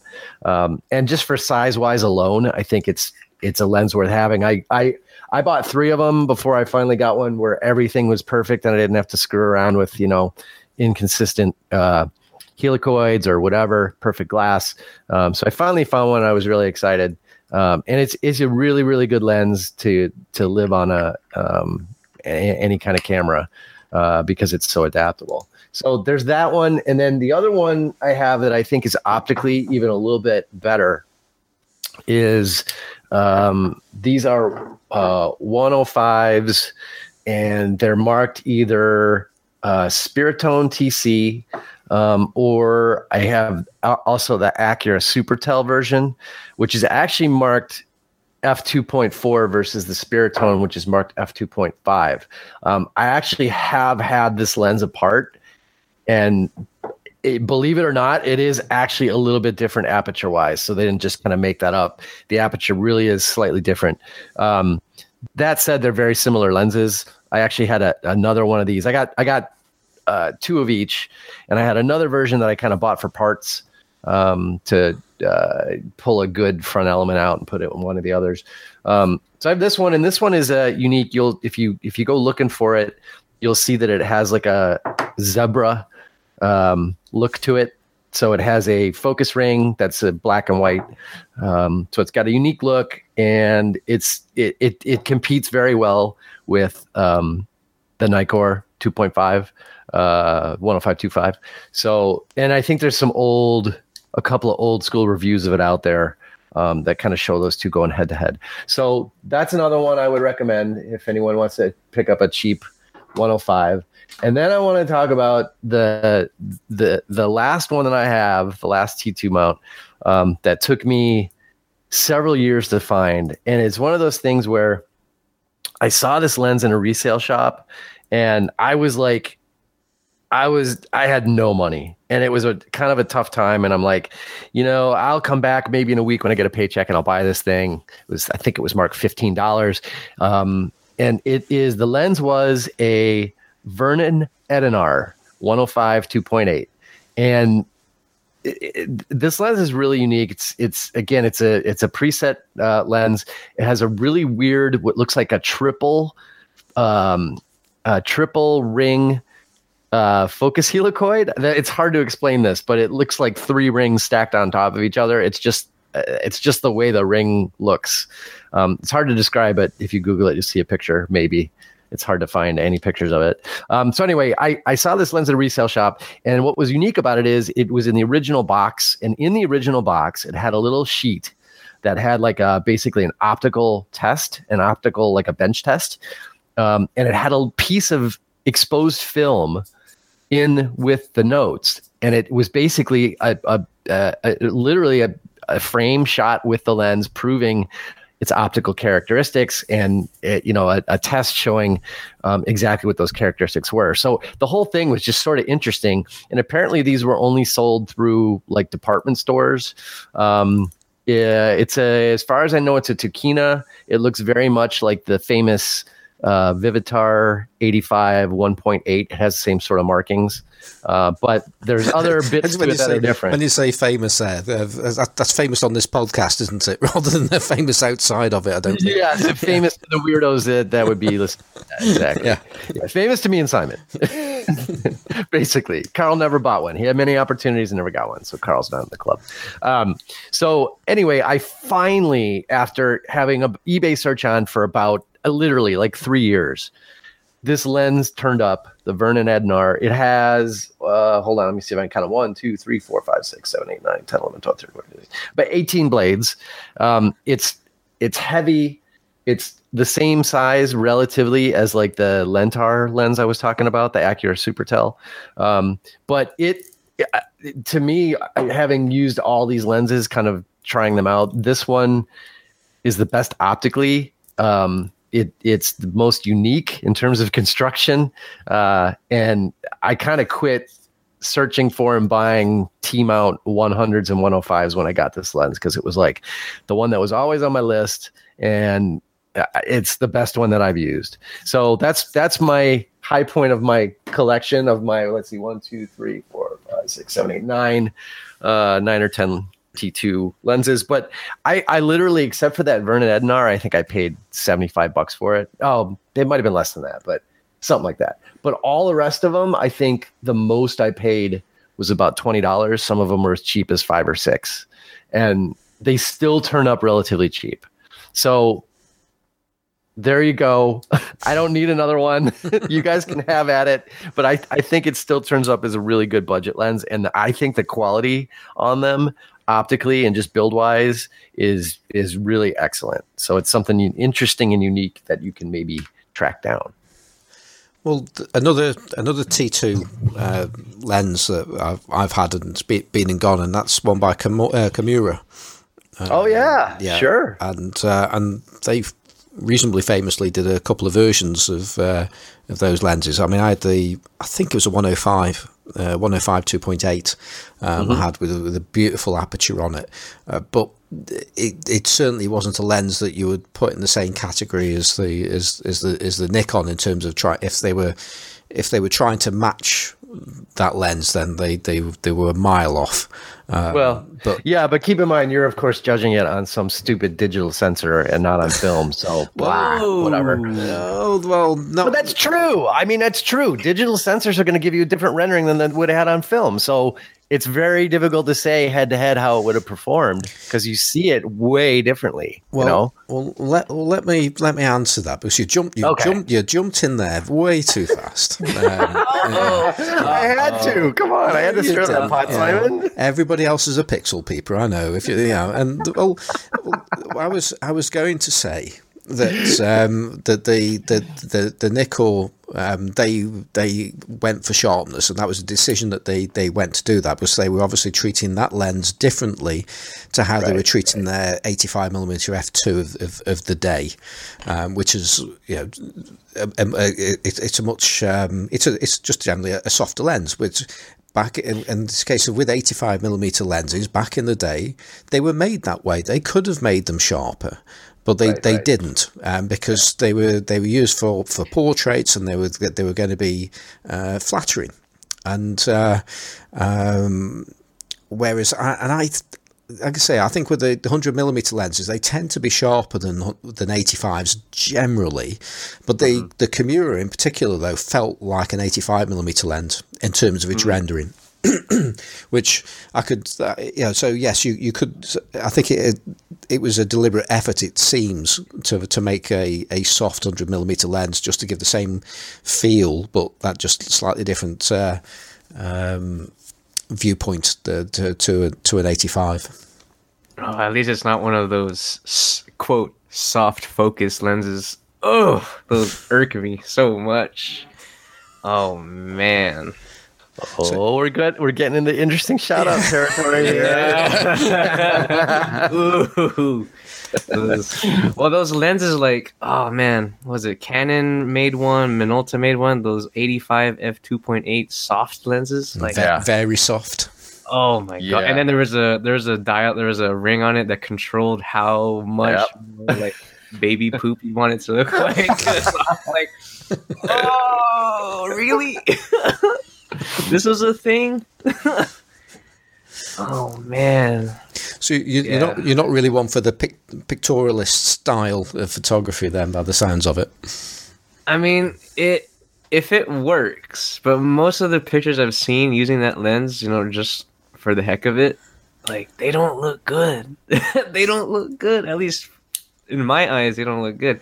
Someone else, it could be like, yeah, this is like this is great, but to me, it's like if it needs to work. but it's like a lot of them they don't work. I'm like, come on. Like, uh, do you, like, do they stop down and then do use the soft dialer, there's no aperturing. It's just, it's like, oh, ugh. I don't know. don't get me started on those. Just get a, just, you know, put a UV filter on it and then put like put your finger smudges all over it. That works too. Well, uh, per Edmund uh, in in our group, he's uh, he's got a very soft, um, but he doesn't he doesn't actually use it that often. I've, I've, got to say, I think it's it's one of the, it's a it's a real speciality lens, isn't it? Really, you've got to have yeah, exactly yeah. the right circumstances to make that work, and I would suspect um, there's very little point in using that on digital at all. Uh, really. No. You're, no, because you're putting a lens that's meant to render softly and use film grain to hold that softness together on a technology that only favors sharpness. And that's all digital sensors do is favor sharpness over everything else. So you're gonna it's not gonna look right. It's gonna be a soft lens on a sharp medium. You know what I mean? It does it doesn't work. It's it's like it's just a mess. Yeah, yeah. Well, that, that's it. I mean, you talk about your beautiful grainy mush on. Uh, on yeah, on, there's on, no mush film. to hold it together. It's Yeah. just blah, blah, it's just baby poo, like you said. That's Yeah. what that's what it's gonna be. it's just a bunch of baby poo for sure. Oh man. Well, um, on the on the subject, because I, I know that Eric Eric Casluce is uh, is uh, is listening to this at this moment, and he's uh, pa- patiently waiting for me to mention uh, um, that there is another version, uh, another lens made by by Komura, and I've forgotten it. Whether it's a, I can't remember now if it's a 100 or a 105, and I also can't remember if it's a f2 or 1.8. Um, but he has whatever that lens is that I'm trying to talk about. He's got one, and uh, and he, he, he spoke about it. I think on the, in fact, it's on it's on the desert island. I think I think it went with him onto onto the uh, onto that desert Yeah, island. yeah, Um, so uh, that, and I've seen some pictures with that, and that's that's that's pretty special. Um, yeah. That's a nice one. And also that that's a point that that reminds me of an of another lens which uh, it's it's it's in some respects it's more relevant than say um, uh, a projection lens, but it's and and that's the um, I don't I'm not entirely sure if it's even got a name, but some people call it the Helios 100 f2, um, and that lens in particular it it's off one of the um, uh, Soviet night vision uh, and there, there's a there are several versions of those, and um, and most of them seem to use the 85 millimeter, the Cyclop uh, lens, the 85 millimeter f1.5, um, which is basically it's a Helios 40, except it doesn't have an iris, and but there isn't, to my knowledge, um, a proper uh, camera lens version of the 100 uh, f2. Uh, but I've got I've got one of those, and uh, I've got to say it, there is something quite unique about that. The way that the again the way that it renders and um, and it, the, the the difference has almost certainly got something to do with it, its its purpose. But it's never been designed to work on a camera, to my knowledge, um, and it's meant to work with a, a night vision monocular. Um, so perhaps the optics in there are, are um, designed around its its use. Um, and then, and therefore, that's why it sort of renders slightly oddly um, and focuses slightly oddly um, when you when you put it onto a camera. But that's a very interesting lens, and it's uh, I've currently got it being cleaned at the moment, so I've hardly had a chance to use it yet. But um, some of the pictures I've seen Eric uh, do with that lens are, are, are excellent. So um, hopefully, he'll do do a few more um, because uh, that's a it's a very interesting lens. Um, okay, there's uh, we've we've exhausted um, Brian's collection, and there is uh, there is one one more lens I want to mention. I mean, I, I must admit, I could probably think of a few more that we can talk about, but uh, um, I mean, Nikon Can I also did- guess? Can I guess? no, actually, you know what? You're not going to guess what this one's going to be because I'm quickly going to touch upon a lens that Carl had, and uh, I must say to our uh, our listeners, Carl is gone now, um, so uh, hopefully uh, Johnny will be doing a uh, doing doing Carl's credits for him later. Um, but um, but he had he had to go. But one of the lenses that Carl had uh, was a Nikon uh, 100 millimeter f 2.8. Uh, and again, that's not a, a a macro version or anything like that. It was a, a normal lens that they did, except uh, it's also got the letters in there, uh, or the name of Series E, uh, which was uh, Nikon's budget range. And uh, and Carl had that one for a while, and I think he quite liked it at the time. Um, but I get the I get the feeling it, it probably comes under the category of almost all the other 100 millimeter 2.8s have been very very competent, but is there anything truly special about them? Um, so, uh, and that was a lens that he had for a while, and, and he, he, let that one go. I don't know if you've got anything to say on that lens, uh, Johnny. Which one is it? The Series E uh, Nikon 100 2.8. Uh, I mean, I haven't used one. Um, I know we have them at we have them at the shop uh, for sale once in a while. Um, I don't know. What, what no. else? What would you? Yeah, that's great. Well, yeah. in, in, enough yeah. of that one, and uh, yeah. one one that I think I'd rather have the I'd rather have the other one, the two point five. Exactly, and uh, and I'll I mentioned earlier, and I touched upon it, and I've actually talked about this in the in the podcast before, um, and that's the uh, the Kaleinar, if that's a correct pronunciation for it, um, 102.8 plus. I think you've you've got to you've got to bring a Soviet lens into the conversation somewhere, haven't you? Really, um, and that was a lens that felt felt like it uh, was you you would win it in a Christmas cracker or something like that. It, it's incredibly cheap feeling lens. Um, a lot of people don't like that lens, possibly because of the way that it feels, um, but optically, I think it's absolutely excellent. Um, I think it's of the the, the 100 millimeter 2.8s out there. I absolutely consider it to be the best one that I've tried uh, because it did have something a little bit different about it.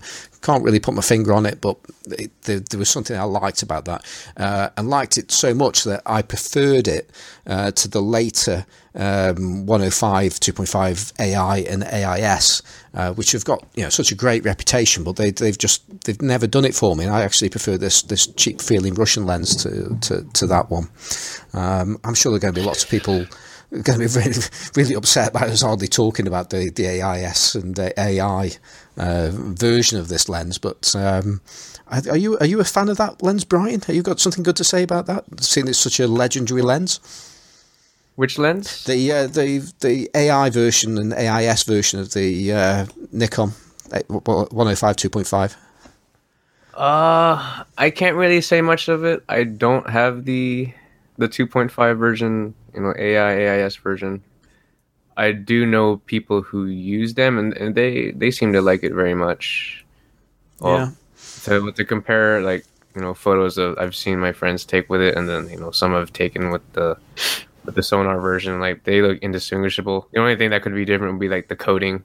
So slightly better contrast, better flare resistance, but you know in terms of rendering or you know sharpness, they're it's hard to tell apart you know each one. So they're both good if you have one. You yeah. Know, or if you could find one at a good price, you know, don't hesitate to buy it. You know, if you're confused about getting an older one or a newer one, if it's if it's cheap, buy it.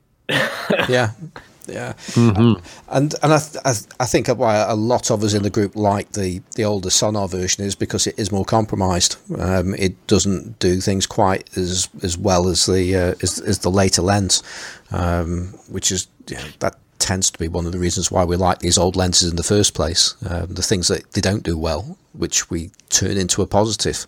Um, but this this sort of just completely turn the whole thing on its head, though, where the, the last lens I'm going to mention uh, is the polar opposite of what I've you know I've been saying wonderful things about the old Sonnars and, and, and things like that. But the the other uh, because I only own two 100 millimeter lenses, uh, one being the the, the Meyer Optik uh, Orestor, uh, which I've got to say I hardly ever use. I do actually wonder why I still have it. Um, and uh, my other 100 millimeter, which is the Olympus uh, 100 millimeter f2. Nice. Yeah. Oh. And it is. it's uh, every, you know, it's it's a it's a beautiful lens. The the the way it feels, it the the heft of the lens, the uh, I love the focus ring on it. In fact, I like Olympus focus rings. Full stop. I think they're just just great how they how they diagonally knurled. Um, yeah. oh yeah. They're nice. Yeah. yeah. But this uh, this this this lens, it, it it's the polar opposite in many respects to the uh, uh, to the Sonnar um, Nikon. Um, it's a very modern lens. I think it actually. I'm not sure mm-hmm. if it mm-hmm. came, I think it might have come out in the 90s, the early 90s, possibly. And yeah, so towards the end of OM mount, I believe. Yeah, yeah. It's, exactly. It's, yep. of, it's pretty much one of the last lenses that they, they produced. And they produced a few pretty amazing lenses towards the end of uh, their, their, their, time. Um, and it's as far as 100 millimeter lenses are concerned, it, it's certainly one of uh, the most expensive. I think um, if you want to pay more, then uh, I mean Zeiss, Zeiss will uh, you, you, can pay more for a Zeiss, no doubt, a 100 millimeter f2 Zeiss, uh, which I've never oh. used. and I'd love to, um, being a Zeiss fan, uh, but I've never never never used one. Um, but I don't I don't see how it could be any any better uh, than this, this, this Olympus. And and as I say, it's pretty much the the absolute opposite to those those Sonnar lenses in that it's incredibly sharp. Um, it's very well corrected. It, it, it, I don't know if it'll flare or, or whatever, but it does all the things that a, a modern lens does. But um, and I, I, I, love it for it.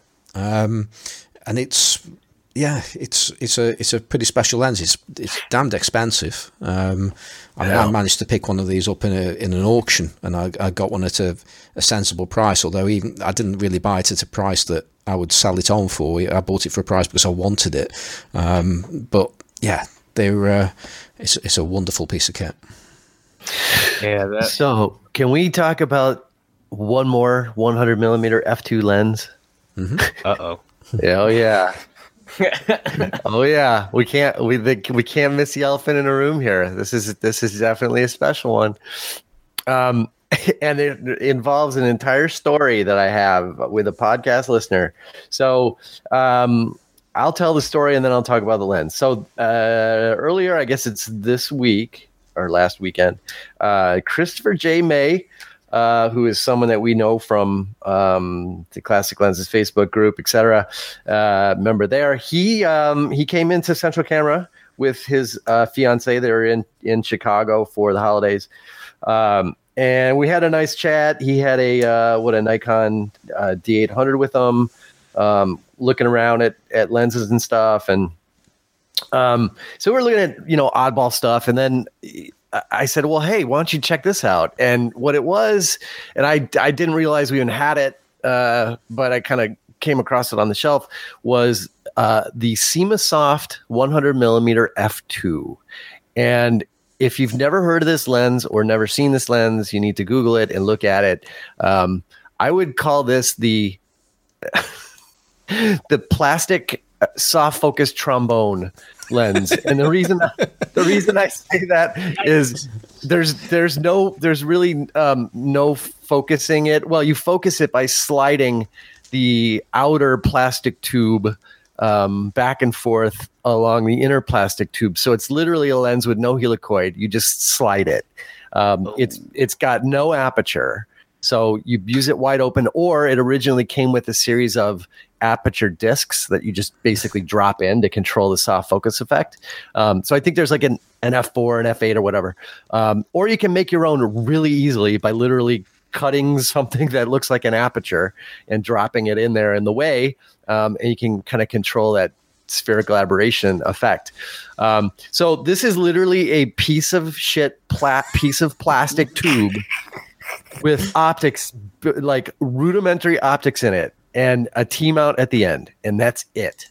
And so it, it's like a super duper pictorialist uh, lens. It makes very crazy soft focus effects. Um, and uh, I think it's wonderful, especially when you can get it for like $20 or less. Um, why not screw around with it? So, uh, so Christopher uh, tried to got this lens and tried it, and I think he's really enamored with it, and and posted some really cool shots that he took.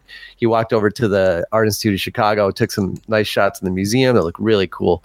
Um, anyway, I, I, I think it kind of goes over some people's heads that it's supposed to look like that. It's not supposed to look clean and sharp. That's the whole point and it's a creative tool. And if you want something that looks better, you get a different kind of lens. But the whole point of this lens is it's a it's a weird ass soft focus machine, and it it and it it's not going to look right because it's not supposed to look right. Um, so that would be my my entry as the weirdest, oddest, one of the weirdest, oddest lenses. Period. Um, but certainly the weirdest, oddest 100 millimeter lens that you could possibly come up with. I've, I've just, I've just, I had to, I had to go googling when you when you told me this, and uh, just for, for, the for the benefit of uh, anybody that's li- listening along in front of a computer, um, SIMA is spelled S I M A. Um, Yeah. And uh, and you just do SIMA 100 millimeter, and uh, you'll you'll find something. And uh, there are some examples on Flickr, uh, and yeah, this is a odd looking lens. Um, uh, actually, and it's Is got that like like plumbing tubing or something? Yeah, it's basic, right? It, it looks like a couple pipe? of pieces of PVC. Yeah, black PVC. That I mean, you anybody could make one of these. You could just get two pieces of black PVC and put it together, and you know, throw some really crappy lens element in the front, and uh, you could probably get about the same effect. It's like it. It's like not even as nice as a projection lens, a shitty projection lens. It's Oh my goodness. well, the, the, so these are these date from here and again you have to understand the context okay these date from the sort of mid late 1980s um, and you, so you're still in the film world and there was this thing going on in commercial photography at the time and here's another thing that you guys got to look at in google if you haven't done it before is the hose master system so the hose master system First of all, it's called Hose Master, and that's just the coolest thing ever, right? Yeah. So the Hose Master system was basically this light painting system where you could like throw light around with this machine and get these really weird kind of soft dreamy effects and just you know think about if you could make a lens that did that same thing right so we're talking the worst aspects of 80s commercial photography being encapsulated probably in this lens. Like it was like this one-off moment of well hey we could make a lens that does that you know? Um so you have to kind of view it in context of what was going on at the time with the look that you'd see in a lot of advertising. If you go even watch like like music videos from the 80s you'll see some of them you know have this look with dudes with lots of really long flowy hair and stuff. Um, so it, it's very much from a particular moment in time and i think that's definitely part of the charm of this thing. And even if you find like the advertising materials that go with this lens when it originally came out which i think i have a link for that i'll put the podcast in the podcast notes it's just a it is so ridiculously 80s you gotta love it. Um, so uh, anyway i just I, I think it's a i think it's an amazing thing and i don't know why anybody would not think just take it for what it is and think it's awesome well, it, it it isn't just this incredible soft focus lens either, because it it's also it's and it says it on the side of it, ma- Yeah. macro. yeah I correct mean, I mean, I mean what, Right. what what more could you want other than Right. a soft focus macro lens? No. So I would, if it was me, I would pair it up with some Agfachrome 1000 super grainy film, and you would have the most ridiculous grainy color mess that you could possibly imagine, and it would be incredible. So, because that was the other thing that was going on at the time. If you look at like old Agfachrome 1000 shots, they look like SimaSoft without the SimaSoft. You could just do it with any with any camera and lens and get close to this this super super grainy uh soft uh, uh color effect. And i have like i have 50 rolls of it on ice i'm gonna say in my freezer that i picked up really cheap because i think this stuff is totally amazing. Um but uh, same thing same moment in time where this kind of soft focus macro uh and soft focus effect was just it was a thing. So. I'm I'm just looking at the these these aperture discs that you're talking about. At first, I thought they were like Waterhouse stops, and you, you like slot them in. they are basically yeah, Yeah, but they, that's they, they look pretty like- much what they are But you just you just screw them onto the front of the lens, though. Is, is that how yeah, well, it says sliding them on. You you put them in the little retaining ring on the front. Yeah, wow? It's like a it's like a an extremely like below low budget Petzval or something. Like, yeah, ba- yes, below exactly. low budget. exactly. Oh my god! Well, time Yep. to buy one. hey, uh, there's one right here on eBay for sixteen bucks. See, that's what I'm talking about. for sixteen dollars, do you not just want to get one and screw around with it just for the hell of it? That's my point. It's a sixteen dollar lens. Come on, you know. well, it, it, Well, I don't know if you can call it a lens. It technically it has an uh, it has a lens element, right? Mhm. It has a tube that holds that element in place, and it has a method to attachment attach it to a camera. So, in the most rudimentary way of speaking, we have to say it is a lens. Yeah, I mean, there's a movement nowadays I've seen on YouTube, uh, folks like 3D printing, like Yeah. and stuff. So Yeah. it's a, it's a it's a thing now. Yeah, it's for sure. It's having a renaissance period, but all these folks on YouTube don't know that this existed like Yeah. 20 years ago. right yeah exactly so and we've talked a bit about pictorialism in the past on the podcast here so this very much falls within the vein of um, pictorialism which I, I think even pictorialism is having a bit of a i don't want to say a resurgent but it's having a moment where people are like looking back at the history of photography and seeing this weird moment where people were trying to figure out what photography was and was it painting? Was it not painting? Was it art? Was it not art? And and part of the thing that was going on for a while there is these super soft focused dreamy looking photos that you know had this very kind of soft effect. Um, there was a particular craze for this in japan uh, with some of the early kodak cameras. So it, it, it it's a it, it's a movement that had a very important place within the history of photography um, and this lens kind of harkens back to that because of 80s cheese factor Well, well, for some for some for some reason, uh, and I can't possibly think why, um, but this this lens didn't doesn't appear to have made it over out of the uh, United States of America over to uh, over to Britain for some reason, because I can't find any of them uh, in uh, on the eBay in the UK, and I can't think why. Um, Yeah. Good reason, probably. yeah yeah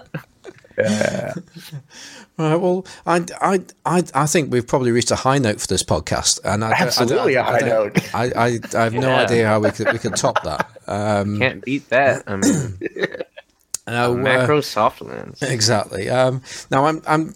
There are. We've we've actually got quite a few emails that have come in, which I, I don't think we've really got enough time to do them justice. So yeah I, I we think gotta we gotta save them yeah. Yeah. and this which is actually going to potentially cause us a bit of a problem because. Uh, we've got things certainly lined up for the next two weeks, which I We do. get a feeling we might struggle to get those uh, emails read even in the next two weeks. So uh, we might have to come up with a um, Simon, maybe we need to do a backing paper midweek and just do email. That would be nuts. It would be. It would be. Um, Simon's like, screw that. That's so much extra work. I'm not doing it. Get somebody else to do the podcast editing because I ain't doing it midweek. well, should we? should we just forward them on to Sunday 16 and get them to do it for us? Yeah, they could just have them read them. They sound better than me because you know I don't know a damn thing about anything, so it would be better if they read it anyway. Yeah, well, we, we're going to have to come up with a solution on this one, or we just might have to wait. Um, Yeah, um, yeah. Which uh, um, I'm just thinking of a couple of things. I think it's actually, you know what? I think it's just a good, a good thing to talk about next week's show um, a little bit because it is. Oh, and your, your voice just went really somber there, uh, Johnny. you know, Oh, did and, it? and oh yeah, he did. Yeah, and he goes, yes, yes, yes. We need Oh. to, yes, and um, and that's because next week's show is uh, is our anniversary show, our first our first anniversary show. Um, That's true.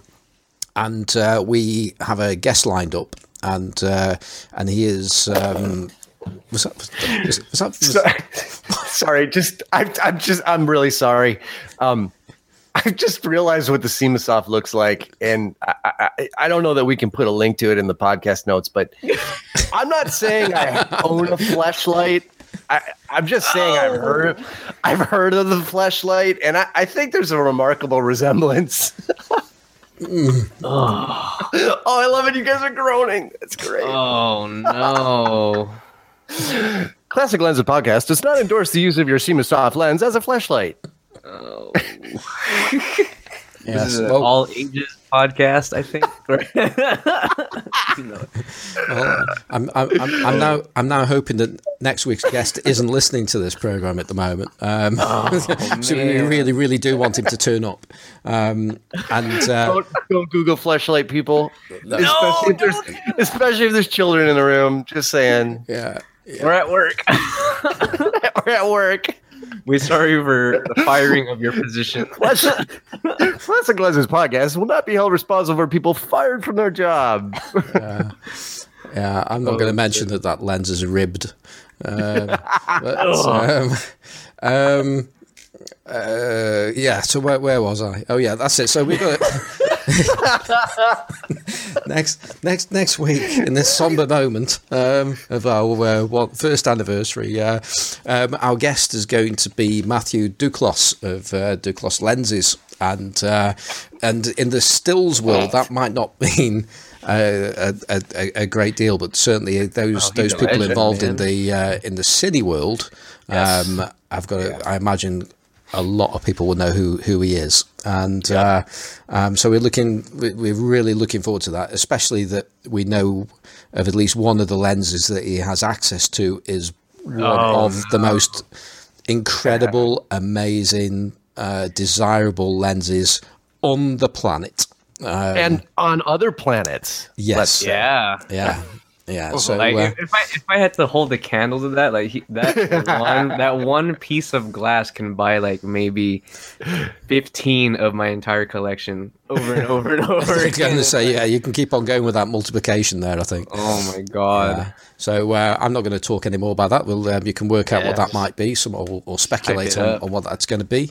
Um, and it's also uh, we're we're going to be marking our um, our one year anniversary uh, with episode 50 by giving away a 50 millimeter lens. Um, and you'll hear more about that uh, on the show. But it won't it won't be a lens that's been to the dark side of the moon. I can tell you that. Um, yeah. Um, oh, spoiler alert! yeah, it will be. It will. It will not be that lens. Um, I wish it was, but uh, I might rig the vote. Uh, but uh, um, but yeah. So we're really looking forward to having Matthew with us next week. Um, Yes. in uh, I'm just trying to think if there's any other news. Oh, one thing I, I, I need to do is uh, thank those people that have donated to us this week. Um, and I'll quickly go through those people. The first one uh, goes by the name of Anon. Um, so uh, we don't know who you are, but thank you all the same. And uh, and he put on there, uh, what a great podcast and uh, how much fun it is listening to you guys. Merry Christmas. So Merry Christmas, Anon. Thank you. Um, and then uh, Cheyenne, he, uh, he he bought us a coffee again, um, and says "Merry Christmas from Australia, uh, where we get Santa first. Ha ha ha. Um, you can, It's 2019 over there right now. yeah, that's, Yeah, that's, yeah, that's, that's, right. that's right. They get New Year first as well. Yeah, they, they get all the good things first. Um, and uh, and he's uh, suggesting we can exchange the, uh, the, the the coffees for eggnog. So uh, that sounds like a, a top idea to me. And um finally, we had uh, Nigel Cliff who uh, uh, said, "Yet another cracking show. Keep up the great work." And uh, well, thank you again, again, Nigel, and also uh, thanks to our, our regular contributors as well of uh, James Thorpe and um, Lawrence Dunn. So uh, thank you to to those as well. Um, and if anybody does want to. Um, donate to us and you can find us on ko-fi.com that's ko-fi.com and just do a search for classic lenses podcast and you'll you'll find our page there. So uh, um, all donations are uh, gratefully received and uh, we're actually going to start giving back as well which is which is great news. Um, okay so uh, so that's that. Uh, other news um, two people that have been on our podcast twice uh, that's Hamish Gill and EM from Emulsive.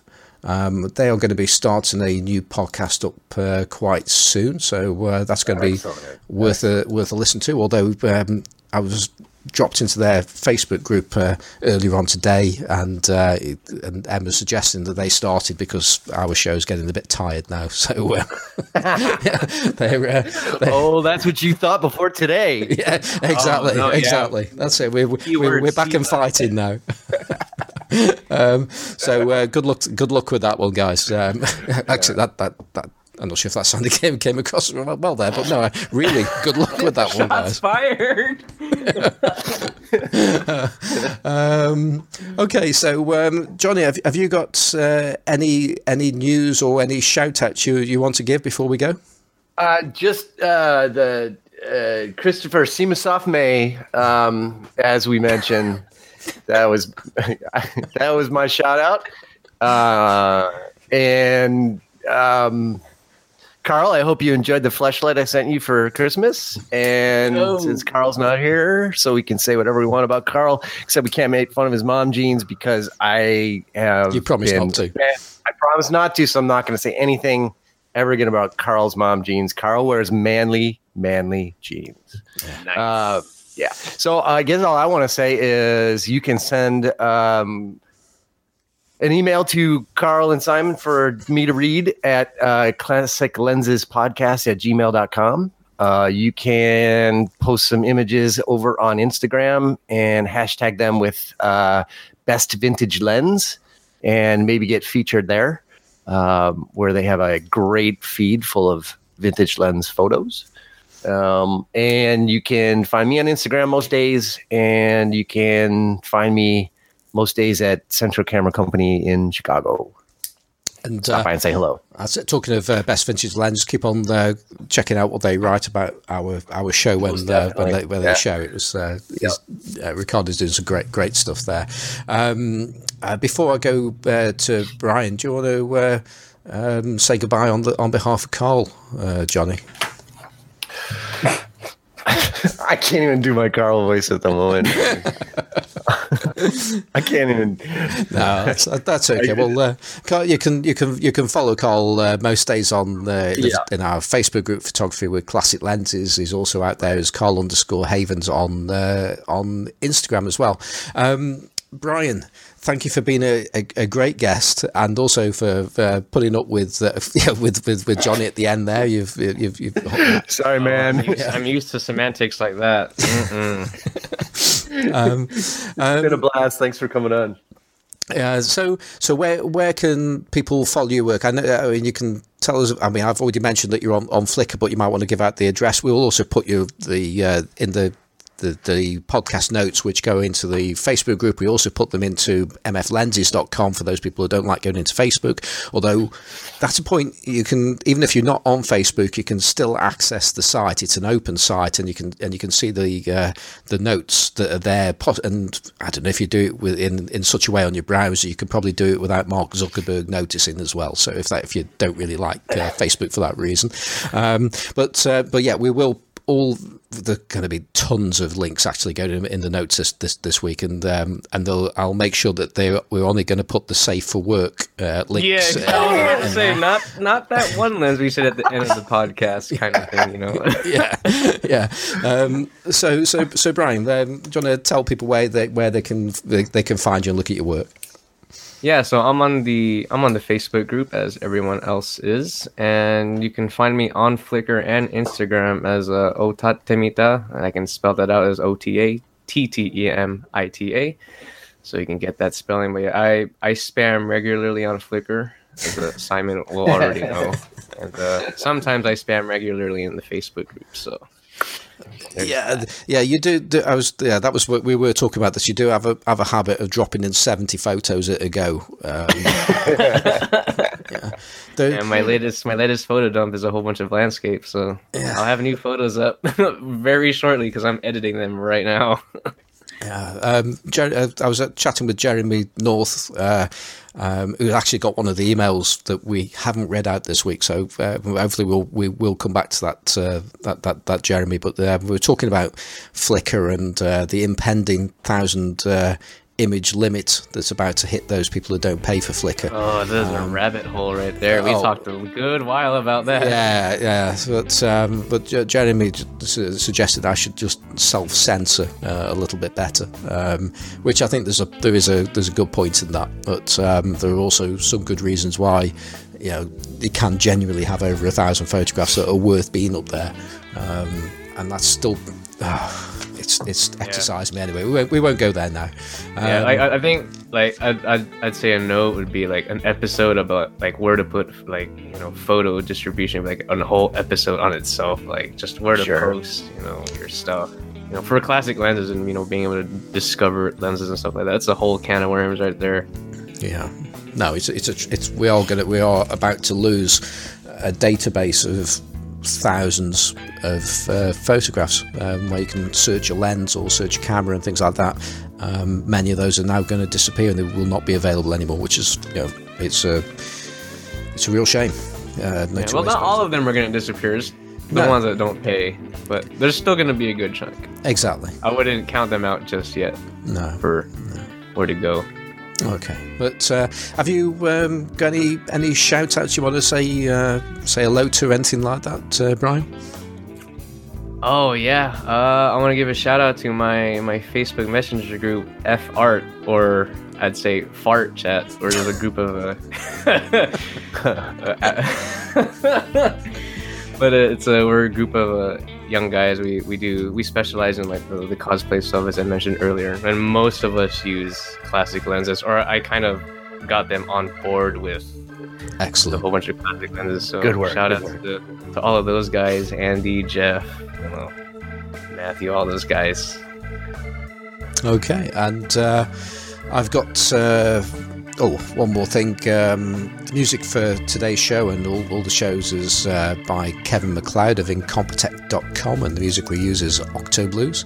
Um, I've got a website which is simonforsterphotographic.co.uk where I'm selling stuff. Um, I've also got an eBay uh, page or uh, eBay shop, which I've recently finally started to put more and more lenses on there. So there's quite a bit of stuff on there, and there's more to come. Um, so if you do a seller search for It's Fozzy, that's I T S F O Z Z Y. Um, so I've got quite a few things going on there. Um, I've also I'm also on uh, Instagram as Simon Forster Photographic. I'm on Twitter as Simon Four, and uh, as we mentioned before, you can find us in the Facebook group Photography with Classic Lenses. Um, and so, finally, I just want to say uh, again, um, thank you for being with us for for this first year, which has been pretty amazing. Uh, we, it, we didn't know how well this was this was going to turn out, but it's and it's turned out pretty damn well. Um, um, and you know, there's only only good things that are going to going to continue to happen. So um, really appreciate you guys. Uh, uh, subscribing and listening to us and uh, and talking to us, whether it be via emails or in the in the Facebook group or MF Lenses or wherever it is you you get in touch with us. It's um, it's been pretty inspirational and educational. So um, so thank you all for that. So uh, so finally, um, I hope you enjoyed this podcast, the last one of the year, and it'll be great if you can join us again next week or next year. Goodbye. Job done. That was great. All right, that was fun. Really, really enjoyed that, especially like the uh, when when Carl went. it got really good. It's always great when Carl walks out because then we just do whatever we want. You can't. we love you, Carl. we didn't mean, we didn't mean that. We're laughing, you know. We're laughing with you. Yeah.